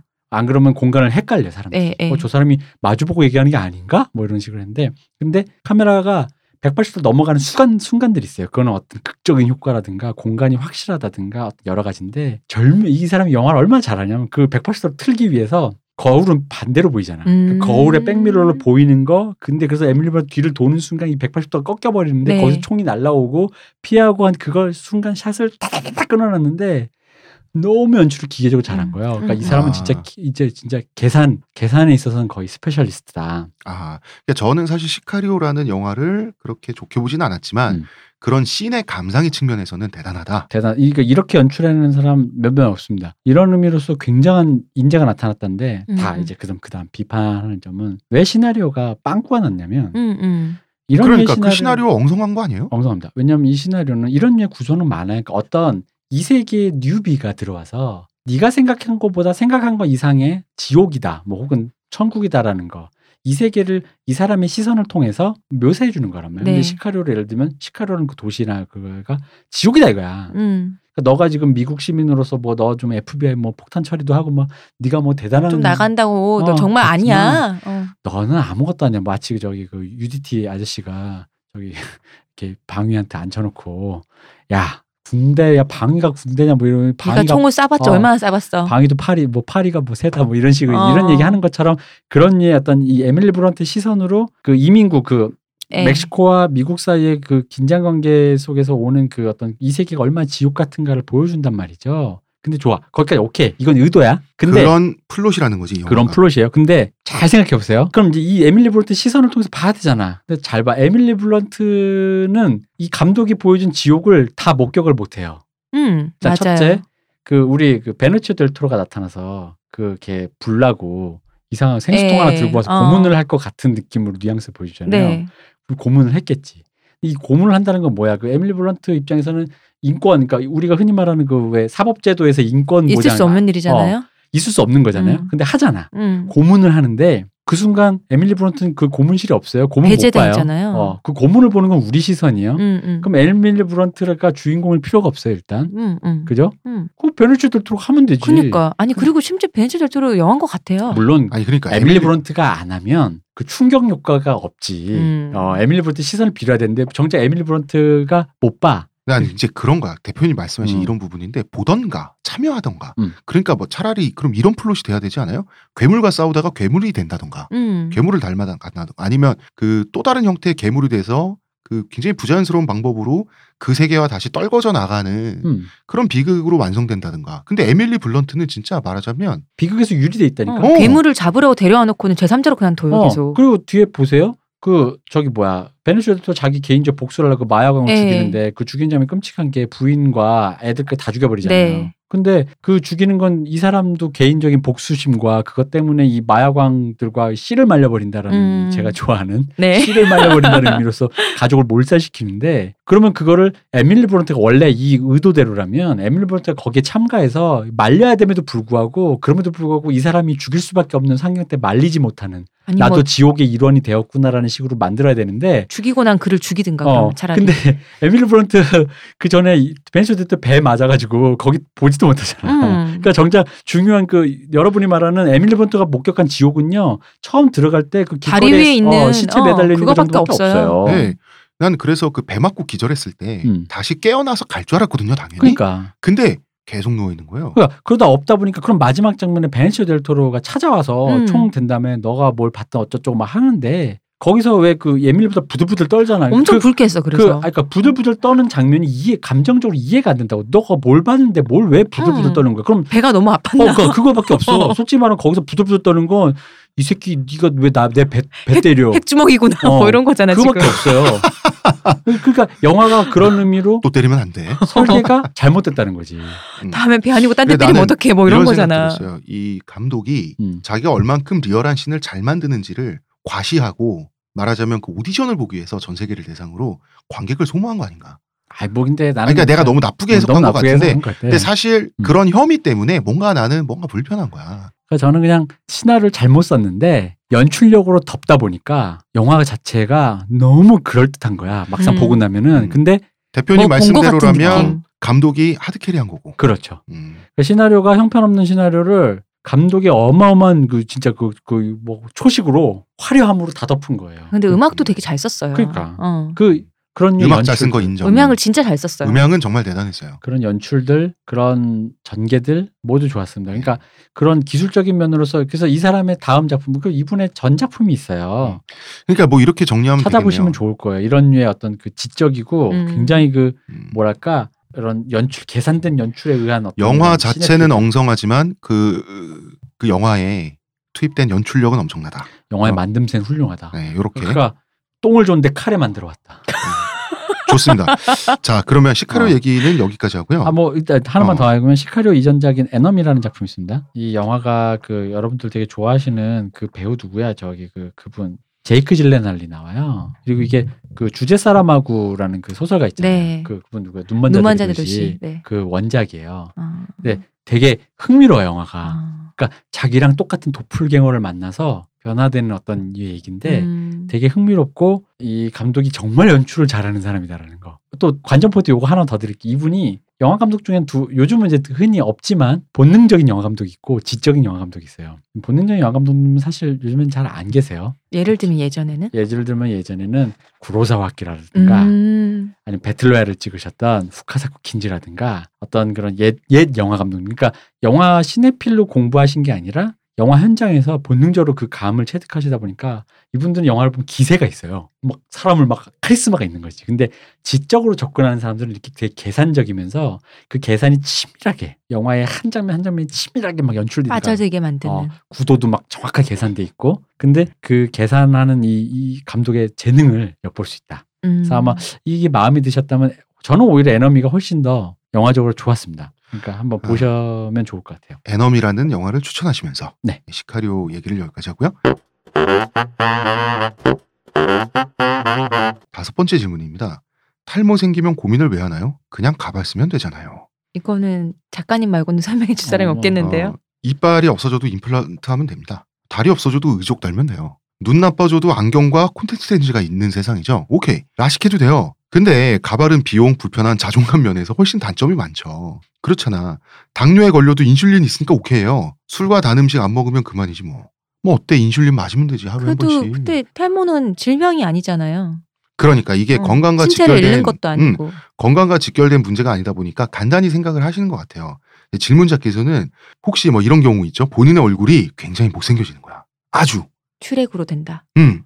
그래서 바깥에서는 다른 얼굴 모양 혹은 뭐 지금 얼굴 모양 의 가면을 쓰고 다녀야 된다고 생각해 보세요. 이게 아무런 문제도 아니란 건가? 못생긴 본 모습을 숨기기 위해 세수도 마음대로 못하고 회사 화장실 같은 데 숨어가지고 가면을 벗고 막 세면대에서 막 빨고 말리고 다시 쓰고 나오고 이런다고 생각을 해보라고. 이게 왜 아무 문제도 아니야. 그냥 가발 쓰면 돼. 그냥 가면 쓰고 다니면 되지. 이런 문제입니다.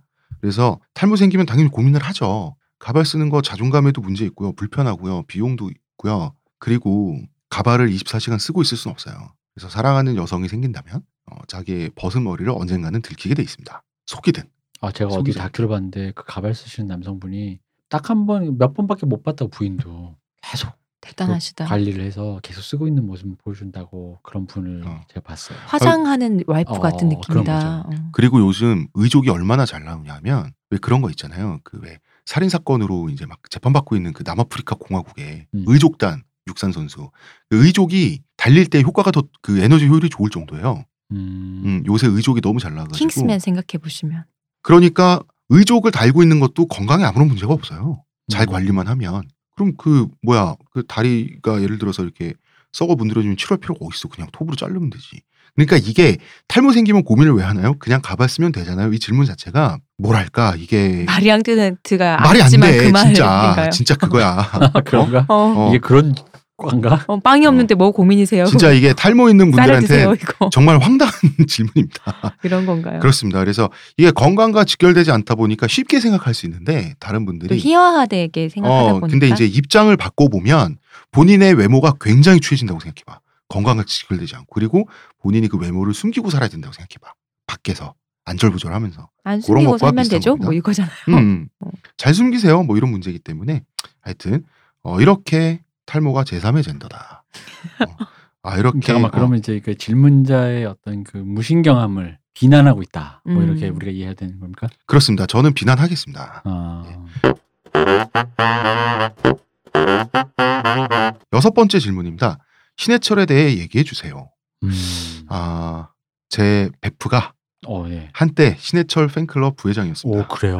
어. 오. 저는 이 친구한테 이끌려 가지고 그 신해철 단독 공연도 가봤고요. 넥스트 음. 공연도 가봤어요. 옛날에 그 넥스트 리더였을 때. 글쎄요, 저는 뭐 음악적 뭐 이 사람의 음악 세계도 굉장히 방대하잖아요. 방대하죠. 어, 작품도 많고 무슨 얘기를 어떻게 해야 될지 모르겠는데 그냥 제 느낌만 가지고 얘기를 할게요. 저부터. 그러니까 자신의 철학을 대중에게 강연하는 아티스트의 어떤 gimmick을 갖고 있잖아요. 음.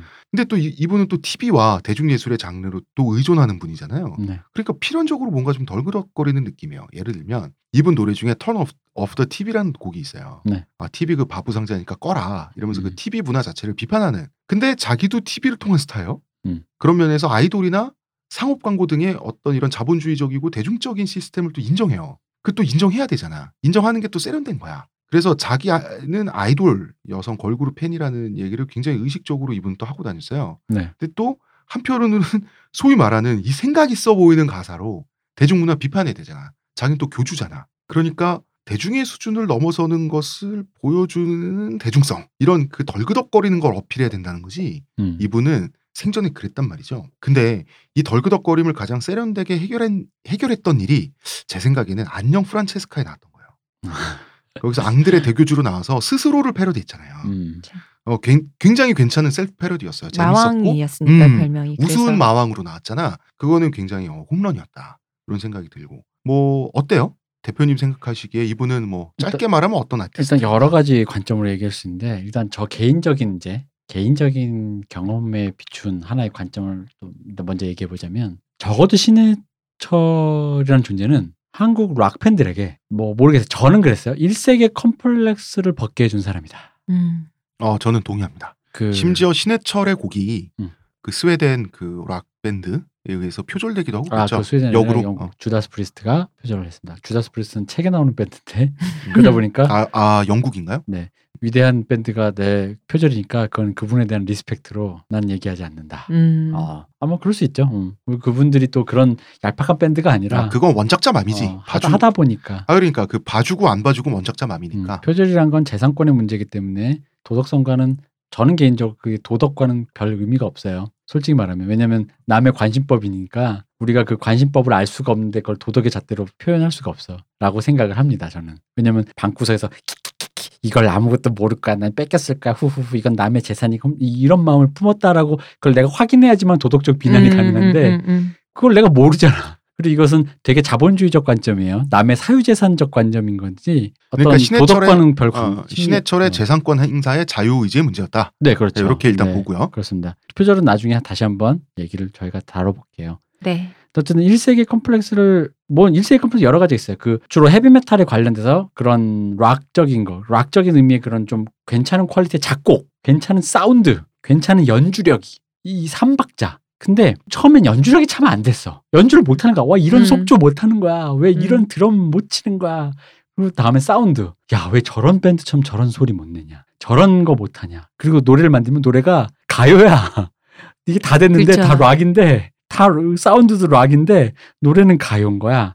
이 미묘한 뭔가 그 파다삘이 나는 뭔가 뭐 해줬으면 좋겠는데 뭔가 아 뭔가 수준이 있어 보이면서도 음, 뭔가 약간 철학적이면서 좀 어. 특이한 뭐 이런 거 있잖아. 또 심지어는 또 파다삘만 나면 또 좀 이상할 것 같은 거지. 어, 왠지. 좀 약간. 그러니까 보통 락커라면 음. 가사를 통해서 거만을 좀 떨어줘야 어. 되는데 그 거만도 유치하지 않게 너무 유치하지 않게 그쵸. 좀 있어 보이게 거만 떠는 그거 신해철이 참 잘했죠. 근데 그거를 방점을 찍은 게 저 개인적으로는 라젠카 세이버스. 라젠카 그 노래. 앨범이었다. 나, 나 진짜 그 노래 너무 좋아. 해에게서 소년에게. 그래서 라젠카 이후에 모든 걸 다 했다라는 얘기를 하면서 해체했잖아요. 음. 나는 그게 그때 이해됐어요. 음. 이제 이 이상은 없어. 음, 락커로서. 적어도 그 세대의 사람으로서 우리 그때 얘기했던 거 저기까지 가봤으면 좋겠다라는 그 마음을 가졌던 게 그 세대의 어떤 한계예요. 네. 그걸 뛰어 그럼 이제 아. 밴드 뮤지션으로서. 어, 했잖아. 밴드 뮤지션으로서. 그럼 이제 나는 이미 자유로워 이제 이제 어. 난내 거 하면 돼. 타령을 하든 뭘 하든 나만의 세계를 파면 되는 거야. 난 이미 그 세계를 뛰어넘은 사람이니까. 음. 근데 그 전에는 그 허들을 넘어본 적이 없으니까 김연아가 만들어낸 그 최고점을 넘어본 적이 없으니까 그것만 일하는 생 김연아가 목표였는데 김연아를 뛰어넘은 사람이라면 이제는 나의 예술 세계잖아요. 음. 그렇죠. 그래서 그 나의 예술 세계. 어. 이제는 나의 예술 세계로 어떤 세계를 보여줄지가 정말 궁금했잖아요. 그죠? 김연아의 적은 김연아 본인이잖아. 음. 이제 그런데- 그런 세 그런 수준이 된 거지. 음. 그렇지. 이제 그게 궁금했는데 사이코패스 의사를 만나가지고 말 그대로 수술을 당해서 고인이 되셨습니다. 진짜 생각만 하면 난 너무 열받는데. 그래서 이분이 또 우리나라에서 또 많은 단순히 락커로만 하시는 분에겐 또 좀 그런 게 이분이 그 테크노 전자음악, 미디 음악을 보편화시킨 데 많은 기여를 하셨어요. 음. 밴드 음악으로서도 많은 기여를 했지만 특히 이분이 테크노 electro에도 굉장한 애정을 가지셨기 때문에 특히나 또 하나의 업적으로선 제가 느꼈던 거는 뭐가 있냐면 인상 깊게 들었던 거. 그 우리나라의 수많은 사람들이 이제 자기 음악을 할 때 흔히 이제 하게 된게 서구 자기가 이제 어떤 교육받은 게 서구 음악이니까 서구 네. 음악과 자기 우리나라의 그 전통 음악 국악이랑 하- 그 퓨전을 하는 거에 대한 많은 실험들을 뭐 김수철 씨도 하셨고 하셨단 말이에요. 음. 근데 그거에서 굉장히 유의미한 결과물로서의 어떤 왜냐면 이게 뭔가 덜 끄덕거렸거든 항상 그런 게 뭔가 엉성한 거야. 뭔가 엉성하다면 억지스럽지. 나 억지스러운데 굳이라는 생각이 들게. 근데 굉장히. 세련미가 넘치고 그런 어떤 일맥상통한 어떤 결과물로서 제가 느끼기엔 굉장히 유의미한 결과물을 내신 분으로서도 이분이 음. 아까 그 락으로서의 컴플렉스뿐만 아니라 네. 그런 지향점을 가지셨다. 근데 다만 이제 저는 이제 그런 건 있죠. 신해철 씨에게 대해 아쉬운 생각. 신해철 씨가 기본적으로 굉장히 생각이 많으시고 음. 철학과를 나오시고 하다 보니까 솔직히 말하면 가사 가사가 좀 저는 어떤 거는 굉장히 훌륭했던 것도 있고 어떤 건 아쉬운 것도 있고 이게 이게 낙차가 좀 있어. 유치한 것도 있고 사실. 어, 왜냐면 음. 너무 가르치려고 하는 게좀 아. 있고 이게 약간 시적 언어로 밥 딜런이나 이런 거죠. 시적 언어로 승화돼야 되는데 너무 생각이 많고 알려주고 싶은 게 많다 보니까 그러다 보니까 이제 교시적이잖아요. 그죠. 교조적이고. 그래서 마왕 아닙니까? 아 그렇긴 한데 이제 그게 거기에 동의를 하면 서로 막 그때부터 컨셉 놀이 재밌게 할 수 있어요. 네. 뭐 마왕으로 추켜 세우고 아. 교주님이다 그러고 저는 심도님다 그럴 수 있는데 그게 좀 불편하잖아요. 되게 바보같이 보여요. 그러니까 그게 제 기준에선 적절했던 노래도 있었고 음, 음. 아 이거 너무 너무 너무 그런데 싶은 거. 그런데라는 어. 그런 노래도 있었고 근데 이제 그런 의미에서 이제 신해철 씨가 이제 어쨌든 간에 그 세대 뮤지션 중에서는 발군이었다. 왜냐하면 특히나 신해철 씨는 끝없이 그 흔히 말하는 제3세계 뮤지션으로서 1세계 주류의 뮤지션이 아닌 전 세계적으로 봤을 때 아닌 사람에서 그 컴플렉스를 벗어 던지고 벗어 던지기 위해서 그거와 정면 대결했던 수많은 사람 중에 해낸 사람이잖아. 성공했고 음. 그리고 그거를 정직하게 했던 사람이에요. 저 개인적으로는 그렇게 생각해. 정직하게 했다라는 게 왜 그러냐면 그 당시 뮤지션들이 우리가 뭐 영화는 떡밥이 JYP도 그렇고 서태지도 그렇고 이식하는데 그 시대의 뮤지션들이 그게 한계였어요. 음. 제 개인적인 생각입니다. 그냥 이식하기도 바빴죠. 아까 얘기했죠. 그것만 가봤으면 음, 음, 가보기만 음. 해도 좋겠다 그렇죠. 했으니까 그걸 비난하는 건 아니에요. 근데 거기서 그걸 가보고 심지어 그걸 뛰어넘고 싶다라는 그 상상력까지 그리고 그거에 대해서 좀 더 되게 눈물겹게 노력했다라는 게 나는 신해철에게 느끼는 어떤 개인적인 애정과 소회라는 거지. 눈물겹게 노력했는데 그 노력도 노력이고 또 천재성도 있어서 눈물겹게 노력해서 멋지게 성공했잖아요. 엄청났죠. 왜냐면 그가 실제로 메탈 동호회라든가 이런 네. 그 흔히 말하는 하이텔의 그런 사례 통신 동호회에서 락 동호회에서 했던 애들이 말했던 수많은 지적들 그런 걸 다 수렴한 결과물이에요. 그 라젠카가 왜 기타 톤이 이거냐, 드럼은 왜 이렇게 못 치냐, 속주는 왜 이렇게 안 되냐, 뭐 애들이 왜그 매니아들이 흔히 말하는 그 고나리질 있잖아. 정말 말 그대로 실력으로 다 보여준 거죠. 나노 분석. 그래서 그래서 알았어. 그게 우리의 뭐, 그러니까 왜냐면 그분도 동의한 거지. 우리- 이게 우리의 컴플렉스의 요체라는 거야. 어. 그렇지. 그럼, 어. 왜냐면 그들이 말한 게 좀 바보 같을지라도 그들이 말하는 그걸 모아 모아 보면 이게 우리의 컴플렉스 요체인 거예요. 음. 우리가 서구 음악에 음, 느끼는 음, 음, 적어도 음, 그 서구 락이라고 친다면 음. 그러니까 이런 접근 방법이 왜 컴플렉스를 느껴 느낄 필요가 없어가 아니라 음. 알았어 컴플렉스 안 느끼게 해줄게. 자, 그럼 우리는 일단 거기까지 가보자. 이거 다 하면 안 느끼는 어. 거지. 음. 좋아, 그럼 이거 다 할게. 다 해서 그거 해보자. 했어. 하는 순간 나 진짜 어느 정도였냐면 그, 그 라젠카 앨범을 전체를 다 들었을 때 진짜 거짓말 안 하고 어마어마한 해방감을 느꼈어요. 음. 이제 됐어요.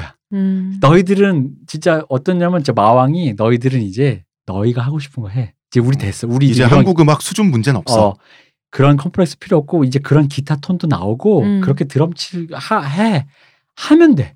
네 거 해 이제. 음. 네 거 하면 되지. 네 거 아닌 걸 해보려고. 그, 뭐 예를 들어, 뭐, 32분 음표를 못 치면 더 이상 기타리스트가 아니야. 이딴 소리 하지 말라는 어, 거지. 어, 어. 그런 거 할 필요 없고, 네 거 하라고. 이제는 그거를 심어준 사람이에요. 그래서 그런 의미에서 굉장했고, 저는 그런 의미에서는 조금은 서태지보단 높게 봐요. 음. 어, 왜냐면. 저는 솔직히 말하면요 많이 높게 봅니다. 서태지보다. 네, 뭐 저는 죄송합니다 서태지 네. 팬분 여러분. 제 개인적인 생각입니다. 높게 봅니다. 그러니까 시대를 열어젖힌 인물로서의 서태지는 위대합니다만은 그가 해냈던 어떤 방법론적인 그 가치를 봤을 때 신해철이 좀 더 그러니까 정면 승부였고 그리고 그 솔직히 말하면 그 정면 승부라는 게 왜 제가 정면 승부라 얘기하냐면 그가 라젠카로 성공하기 전까지 그 사이사이 그 처절한 실패의 역사가 있어요. 하려는데 안 됐다. 이게 좀 그랬다. 조금 아쉬웠다. 오글거렸다. 왜냐면 그가 정말 천재의 역사로서 완성된 결과물로서 뭐 김연아처럼 막 무슨 뭐 금메달만 따면서 온게 음, 아니란 말이에요. 음, 음, 음. 그래서 저는 신해철이 아마 우리에게는 아마 일 컴플렉스를 씻어준 엄청난 위대한 뮤지션이고 다만 그 사람이 그 이후를 볼 수 없고 되게 속절없이 아, 그러니까요. 허망하게. 게 음. 조금 아쉽고 그 사실 그 뭐죠 그 미- 민물장어 노래 노래, 민물장어. 노래 제목이 민물장어의 꿈. 아 민물장어의 음. 꿈 예. 나 반기문 생각했어. 어떡하지? 어쩜 좋아. 이거는 기름장어고. 나 너무 웃긴 거야. 나 뉴스 그만 봐야겠어. 일본의 일본의 정치쇼 프로그램에서 한국 대선 후보들 음. 이렇게 하면서 밑에 이제 별명을 하는데 어 내가 아는 그 운학이라고 돼 있는 거야. 아. 반기문. 어, 운학이라고 돼 있어. 장어라고. 음, 운학이 맞지 뭐. 운학이 또 어 그 영화 제목도 운학이가 있죠. 네. 일본 영화. 네. 아, 근데 조금 근데 많이 나는 이제 조명을 안타깝기도 좀- 하고 신해철 정도 되는 사람은 우리나라 한국 사회의 문화적인 자산이잖아요. 네. 정말 그렇게 죽었을 때 이 진짜 그 부도덕한 의사, 이 의료집 그 뺏긴 느낌이 드는 거예요. 음. 물론 신해철 그 유가족 분들에게는 이런 식의 좀 이렇게 불편할 수 있지만 제 팬으로서 뺏긴 느낌 드는 거예요. 문화적 자산. 그분들은 더 하시겠죠. 강탈당한 음. 느낌이 드는 거예요. 아 저는 근데 솔직히 또 또 좀 약간 다른 얘기를 좀 하자면 신해철 씨가 훌륭한 뮤지션인 건 맞지만 신해철 씨가 보여준 여러 모습이 아까 이제 요 얘기 덜그덕거렸잖아요. 음. 예를 들어 그가 아, 그거는 대표님도 동의를 하시는 건가요? 그, 그 예를 들어 그 입시 학원 광고를 아, 뭐 그런 거지. 음. 그가 덜그덕거렸던 그 모습에 대한 거에 대한 비판과 근데 그게 이제 그 사람을 상징하는 어떤 여러 가지 입체적인 모습이라는 거죠. 그가 성공한 모습만이 아니라 실수하거나 헛발질한 모습까지 다 담아서 근데 이제 신해철이 이렇게 좀 속절없이 가다 보니까 신해철이 너무 신격화되다 보니까 음. 우리나라의 분위기가 늘 그렇듯이 음, 신해철에게도 그런 덜그덕거리는 얘기를 조차 할 수 없는 분위기가 된 게 있어요. 불경해지죠. 아니, 그런. 얘기는 다- 당연히 할 수가 있어야지. 불경해진 느낌이 있는 거예요. 어. 그래서 뭐 신해철이 옛날에 뭐 이런 얘기를 했다라든가 저런 얘기를 했다라든가 덜그덕거린다든가 좀 이래 보인다는 거 얘기를 하면은 이상한 사람 되는 거야. 심지어 신해철을 미워하면 노무현을 미워하고 반기문을 안 찍는 새누리당 지지자 같은 사람이 되는 느낌인 거지. 노무현을 나는 그 덜그덕거림에 찍으면 대해서- 방금을 찍어야지. 어, 반기문을 찍는. 뭐, 뭐 어. 제가 처음에 이 질문 소개해드리면서 뭐 제가 얘기했지만은 이 덜그덕거림에 대해서 얘기하는 게 불편할 것도 없는 게 사실 이 부분 이분도 자기의 덜그덕거림을 인식하고 있었고 그리고 본인도 그 안녕 프란체스카의 그런 모습으로 스스로 셀프 패러디를 하면서 스스로를 희화하면서 본인도 해결한 부분이 있다고 신해철이란 사람의 사랑스러움이 거기서 나오는 건데. 어. 그런 부분이 또 사랑스럽고 어. 재밌잖아요.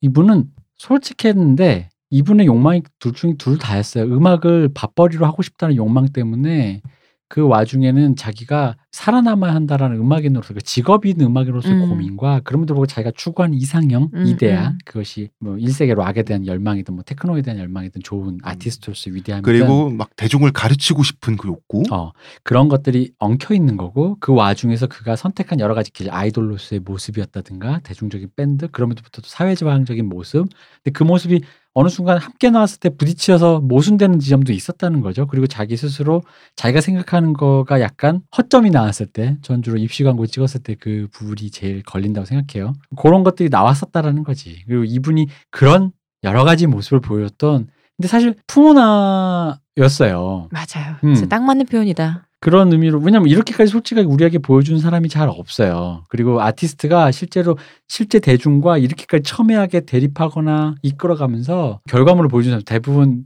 이런 표현 죄송합니다만 약간 씹선비스러웠지. 음. 내가 엘리트 예술인으로서 너에게 무언가를 가르쳐 주마라는 어떤 그런 느낌이 좀더왜내 말을 못 알아듣니? 음. 오유 유저 여러분 죄송합니다. 제가 이 대표님 대신 사과를 드리고요. 네. 이 사람처럼 정면 대결을 해서 그래 우리 이, 이거에 대해서 어떻게 생각해라고 했던 사람은 나는 잘 없었다고 생각해요. 시온님은 이 중년남을 좀 좋아하시죠? 중후한 그렇죠. 중년남. 신해철은 연하도 어땠어요? 좋아요. 뭐 이러세요. 그 신해철 어떻습니까? 아까도 말했지만 사랑스러운 사람이었어요. 사랑스럽다. 네. 음, 보통 이제 신해철의 오랜 팬들은 교주님 막 이러면서 카리스마 이러는데 네. 시호님은 사랑스러웠다. 음. 난 오히려 난 그 사람이 좀 귀여움이 있다고 봐. 그러니까. 어 그런 인간적인 면도 보여주는 것도 좋았고 그리고 사회적으로 어떤 방송에 나왔을 때 보통 한국 남자들이 잘 가지지 않는 시선에 대한 얘기 그리고 갖고 있더라도 방송에선 잘 하지 않을 말을 거침없이 하는 그런 모습들 되게 좋았고 또 그런 점들 진짜 음, 생각해 볼 수 있는 거리를 많이 음. 주고 가셨잖아요. 그리고 항상 이 덜그덕거림을 해소할 수 없는 바로 그 지점에서 스스로를 확 희화해서 그 셀프 바보짓을 하지. 그러면서 사람 그 갑자기 스스로를 귀엽게 만들면서 이렇게 사람들에게 웃음을 유발하면서 이렇게 능구룩처럼 넘어가는 지점이 굉장히 참 머리도 참 좋은 사람이었다. 음. 저는 거. 약간 조증이 있었다고 생각하는 게 네. 음. 이렇게 쇼프. 근데 솔직히 뭐 예술가한테 조증 뭐 흔하지 뭐. 그러니까 이분이 재밌는 게 있었거든. 말하다가 갑자기 이런, 이런 사람들 있잖아요. 말하다가 있잖아요. 어, 근데 이분이 약간 그래요. 리버럴님 어, 그것이 약간 그런 느낌. 그런 느낌이라서. 근데 그런 순간에 이분의 약간 그 말하다가 약간 허점 같은 게 드러날 때가 많아요. 네.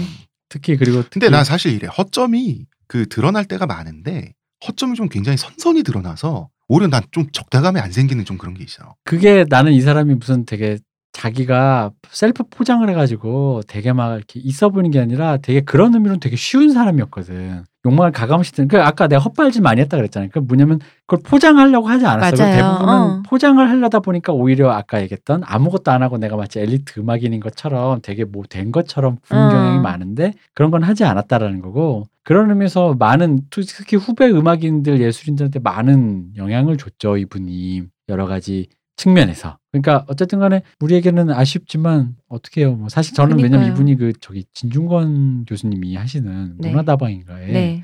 새 앨범 이제 낼 거라고 하면서 그 팟캐스트에 출연하신 걸 들었어요. 그거 듣고 아. 있는데 곧 아 새 활동 한다 하더니 그 방송하고 바로 어. 네, 그렇게 되셨죠.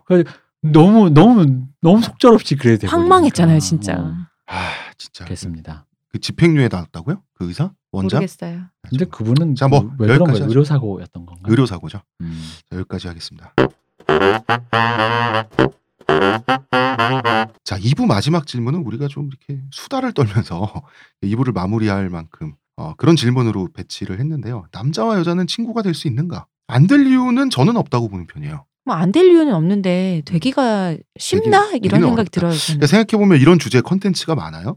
해리가 셀리를 만났을 때 영화 뭐, 뭐 사랑과 우정 사이라는 노래도 있고요. 남녀 사이의 우정은 결국 사랑으로 귀결된다는 식이거나 우리 우정 알고 보니 사랑이었어 이런 모티브의 이, 이야기들이 많죠. 뭐 그리고 아 여장 남자 스토리도 비슷한 거 아니에요? 성균관 스탠, 스캔들이나 네. 미인도 이런 거 보면 씨, 네. 어, 사실 우정인데 두근두근해 뭔가 우정치곤 너무 두근두근해. 네, 송중기 씨 사랑합니다. 사랑인 것 네. 같아. 어 여자였어? 그럼 됐어. 이제 우리 사랑 영원히 뭐 이런 얘기인데 그렇지만 저는 여자 사람 친구가 불가능하지 않다고 생각합니다. 있었고 많고 그렇지 않아요? 어 많아요. 음. 많아요. 많다기보다는 그냥 좀 많으시겠죠. 많나 보다. 그렇구나. 음, 전 많구나. 없어 갖고요. 음, 그래요? 네. 뭐 이거는 제 생각은 이래요. 뭐 이렇게 셋이서 한 마디씩 하면 될 것 같은데 저는 안 될 이유가 없다고 보는 편이다. 아까도 얘기했지만 안 될 이유는 없는데 쉽진 않다. 대표님은 성욕의 절묘한 컨트롤이 음, 핵심이다. 그렇지. 아. 이거는 마치 그 축구에서 볼 컨트롤처럼. 그렇죠. 음. 아, 왜냐하면 이게 볼 컨트롤 왜 그런 거 있잖아요. 옆으로 넘어가도 안 되고 여기로 가도 가운데를 정확히 중심을 잡아줘야 되는 것처럼 음, 이거는 어디로 치우치면 안 돼요. 그 절묘한 컨트롤. 음, 내가 음. 어디에 서 있고 왜냐면은 이성이 왜- 예를 들어 이성애자라면 이성이기 때문에 어느 순간은 그런 순간이 와요. 그게 아무리 뭐가 없다 그래도 그건 다 개소리고 음. 있어. 없는. 근데 그그 긴장감과 텐션 때문에 남자 사람 동성 친구보다 다른 특별함이라는 게 존재하는 거지만 그걸 관리를 제대로 못, 뭘 관리 못하도 못한다고 표현하면 좀 웃기긴 해. 왜냐면 못하지 않고 둘이 그래서 그냥 같은 친구가에서 애인 될 수 있지. 그건 이제 본인들 선택인데 음. 친구가 되려고 한다면 우리가 흔히 그냥 땡땡 사람 친구라고 하는 그렇죠. 존재가 되려면 그러려면 그 절묘한 관리. 근데 그 관리가 마치 그 대표님 말씀은 스페인 축구의 그 정확한 그렇죠. 숏패스 위주의 티키타카 어, 잉글랜드식의 에라 몰라 뻥 축구를 하면은 안 된다. 왜냐면 에라 몰라 해버리는 순간 어떻게 오늘부터 일일 된다니까. 어, 오늘부터 일일 되고 어. 아니 그 아니면은 결별 결렬. 그 반대의 경우 어, 안 봐 이제 다시. 무슨 얘기냐면 저기 없는 것처럼 생각해. 어. 그러니까 우린 우린 야, 우린 친구잖아. 우리 친구인데 뭐, 그게 뭐야 너가 너가 여자야? 너가 어. 남자야? 우리 이렇게. 친구잖아. 어. 어깨 동무해. 뭐 팔짱 껴는데 아니야. 그 난 그거 아니라고 보거든. 음. 그 절묘한 컨트롤에 있는 거지 없는 것 취급해도 안 되고 성욕을 없는 것처럼. 그런데 이제 친구 관계가 음. 뭐냐는 거지. 그 우정이라는 게 결코 잃어서는 안 되는 변질돼서는 안 되는 뭐 지고의 가치는 나는 아니라고 보거든. 아니 물론 친구끼리도 그런 식으로 있어요. 얘기를 음. 하면은 지고의 가치라는 게 없어요. 그렇지 세상에. 나는 그렇게 보는 거야. 그러니까 어. 이건 제 생각이지만 친구로 지내보고 안 그런 되면- 친구 갖고 싶다. 아 그러니까 안 되면 사고도 친구. 칠수 어, 있고. 섹스하는 친구 갖고 싶다. 아 그러니까 그게 안 되대. 내가 뭐 뭐라고 대답해. 그러니까 난 이래 이런 생각이에요. 친구 관계가 파탄 나는 거 아닌지 걱정하면서 어떻게 사냐는 거지. 뭐 사고를 칠 것 같아 그럼 치고 그러다가 뭐 우정도 사랑도 잃을 수 있겠지만 어차피 인생은 상실의 연속 아닌가요? 글쎄, 전 너무 가볍게 생각하시는 것 같아요. 아니, 그거는. 아니 인생은 상실의 연속이라고 제가 말할 때는 가볍게 생각한다는 게 아니라 엄중한 거고 불행한 거지만 그거를 대표님과 난 틀린 생각은 아닌데 내 생각 이런 거죠. 그게 조절이 되냐는 거지. 그걸 조절하고 사는 게 스페인 축구처럼 대표님처럼 하는 게 행복해요? 스페인 축구 얼마나 대단합니까? 그럼 뻥뻥 차는 것만 어, 행복해요? 아니, 아니잖아요. 행복하지. 행복한 거예요? 아니 어. 행복하지 않다고 생각하는 이유는 성욕이 난 더 앞서기 때문이라고 봐요. 아니, 그러니까 그거를 조절할 수 있다고. 아니, 어. 그래서 이 관계가 유지되고 내가 성욕이 있지만 내가 그렇다 해서 얘랑 굳이 뭐 성욕 있다 다 잘 필요는 없으니까. 그렇지 않고 정 우리 작가님은 관계를- 다 자시는 거지. 어, 우리 관계. 나는 모르겠어. 그러니까 그 스페인 축구 그 아름답고 불행하다고는 생각 안 해. 어, 어. 불행하, 아, 나는 어. 그게 꼭 행복하다고 생각 안 하고 음. 전잘 모르겠다. 그러니까 저는 이런 생각입니다, 대표님. 스페인 축구 말씀하셨는데 계속 이렇게 티키타카를 하는 거 음. 그게 재미 글쎄 재밌나요? 보는 건 재밌는데 하는 건 필요한 거거든요. 음. 그 필요하지 않냐는 거지. 아니, 그러니까 그게 그러니까 내가 스, 그- 스, 그 티키타카를 추구하면 어. 피곤해도 할 수 있다라는 거지. 추구하면 어. 근데 저는 뭐 굳이 그렇게 의무적으로 음. 추구할 필요가 있는가라고 하는 게 또 그러니까 저의 뭐- 생각이고. 그 본인이 추구하기 싫으면 하지 말라는 게 그니까, 상관없다니까. 어. 근데 네, 아까 얘기했잖아요. 그 섹스하는 친구면 상관없는데 섹스가 전제하지 않고 우리가 성적인 그것이 없는 상황에서 그냥 이성 관계에서 서로 이성애자인데 친구 관계로만 유지해야 한다라는 어떤 이 저- 대전제로만 놓고 보자면 그럼 다시 제 질문. 음. 섹스하는 친구는 가능한가? 섹스한 친구 또 뭐 불가능할 건 또 뭐 있어? 음. 음. 아 물론 다 가능한데 대표님은 그게 될 것 같냐는 거지. 뭐 안 될 건 또 없다고 봐요 나는. 시호님은? 만들고 싶네요. 뭐안 될 건 없다고 하지만 모르겠어. 한국 사회에서 그런 게 가능한지는 잘 모르겠네. 보통 섹스하는 친구를 섹스 파트너라고 하죠. 뭐 근데 이제 섹스하는 친구라는 게 섹스 파트너가 약간 갖고 있는 이미지랑 좀 다른 게 섹스, 섹스 파트너와도. 우정을 유지할 수가 있어요. 아니 그러니까 섹스를 하면 뭐 좋겠지만 그걸 유지하지 않는다면 뭐 그냥 그렇게 살 수도 있겠지요. 뭐 어. 가장 중요한 건 섹스가 걸림돌이 되니까 항상 그렇지. 내 어. 마음 속에서 막 울컥울컥하는 그 어. 이 질문 자체는 너무 케바케라. 음. 솔직히 이건 각자의 개인적 경험에 의존해서 말할 수밖에 없는 얘기잖아요. 네. 어, 저는 친구가 될 수 있다고 생각하는 편이고 뭐 그렇습니다. 저는 뭐그 인생을 조절해서 산다고 해서 대표님처럼 인생을 조절해서 산다고 해서 조절이 되는 걸로 귀결되진 않는다고요. 이 섹스에 대한 문제가 가장. 걸리는. 게 일단은 섹스를 하고 나면은 전 관계로 돌이켜 가기가 쉽지 않다 라고 이제 되기 때문에 보통 뭐 보편적으로 네 보편적으로 음. 그렇기 때문에 이제 그게 항상 그 놓이는 거잖아요. 근데 결국 이런 철학적 질문은 본인이 살아보면서 시도를 해보고 실패를 하고 성공을 하든 그러면서 데이터를 경험론적으로 누적할 수밖에 없잖아요. 음. 그래서 이 질문하신 분께서는 한번 일부러라도 섹스 파트너를 만들어 보세요. 뭐 저게 뭐야? 아, 왜? 아니 그리고 본인이 그 관계를 운영을 해보고 아니 한 사람이 어떤 이- 모든 이성과 친구가 될 수 있다. 이것도 이상하잖아요. 누군가는 될 수 있고 누군가는 안 되고 이렇게 가는 거 아니에요. 그러니까 그 케바케에 본인이 그 케바 case by case의 한 케이스를 본인 스스로 만들어 보면 자기 나름의 결론이 나올 거 아니에요. 한번 해보시라고. 저거는 뭐- 저는 그것보다는 그냥 이 사람을 만나 이제 어떤 사람 친구가 있는데 이 사람이 어떤 그런 약간 마음이 그런 이게 막 약간 동하는 느낌이 날 때가 서로 이렇게 약간 삥 할 때가 있을 거 아니에요. 근데 서로 이제 그게 약간 계산이 될 때가 올 거 아니에요. 지금 이런 상황이 와서 만약에 둘이 어색해지거나 이래서 얘를 잃었을 때 그때 이것과 했을 때의 다음 관계 뭐 이런 어느 것이 더 나은가 어느 것을 더 추구할 것인가 요 계산 후에 다 그런 거 아닌가요? 음. 음, 그냥 남는 것이 좋겠다 그러면 뭐 육체적 관계 안 하는 거고 해도 뭐 나쁘지 않지 않을까? 이렇게 되면 뭐 끝까지 가는 거고 그렇겠죠. 그러네. 나만 좀 이상하네. 네. 아니 근데 뭐 나는 그 남자 여자 친구가 됐으니까 이 질문의 핵심 중에 솔직히 그러니까 그게 다는 아닌데 베이스가 결국 섹스잖아요. 그렇죠. 그렇지, 성이지. 어, 성이니까. 어. 음, 해- 행위로서의 섹스기도 하고 음. 성으로서의 섹스기도 한 거지. 그러니까 그게 가장 핵심이라 그걸 어떻게 컨트롤하느냐의 문제라고 봐요. 뭐 둘 사이에서 섹스하는 친구일 수도 있고 그리고 아까 섹스 파트너 얘기했는데 그러니까 내가 왜 섹스 파트너가 약간 차가운 느낌이냐면 섹스 말고 네가 어디서 뭘 하든 나는 I don't care 이런 느낌이 좀 있고 음. 섹스하는 친구면 친구니까 음, 음, 어, 음. 그 외에도 기타 너와 나 일상 다반사와 그걸 그- 공유하는 친구로서의 그게 좀 있지 않나 뭐 이런 느낌. Friends with benefit 그렇지. 어. 갖고 어, 싶다. 저의 결론은 이렇습니다. 그 답을 내리기 위해선 네. 각자의 주관적 대답, 경험에 의거한 주관적 대답이 있을 뿐이고 본인도 경험을 해보시라. 그러니까 그러니까 이거 자체가 도전을 하든. 이 질문에 대한 답이 법령적일 수가 없어요. 음. 법령적인 답이 나올 수가 없는 질문이에요. 그러니까 애초에. 홍 작가의 대답은 이거야. 도전해봐. 해라. 어, 도전해봐. 해라. 네, 사실 그렇습니다. 어, 도전해봐라. 아니지 이성이다 해라. 음. 날 도대체 시호님은 뭐라고 생각하는 거야? 지금 말한 대로 생각하고 있습니다. 이성이다 해라? 네. 음. 이성이다. 하여라. 이성이다 한다. 아, 이렇게 내가 길리는 꿀벌이야. 놓치면 바보. 저기 이성이다 하- 해야겠구나 이렇게 음. 그렇게 생각하고 있었어요 작가님. 네, 벌나비는 꽃을 찾아서 모여듭니다. 여기까지 하고요. 저희는 내일 3부에서 더 또 다른 질문들에 또 대답을 가열차게 해보도록 하겠습니다. 의문의 그녀 시호님. 네. 문화평론가 이동훈 대표님. 감사합니다. 네, 저는 작가 홍대선이었습니다. 내일 뵙겠습니다.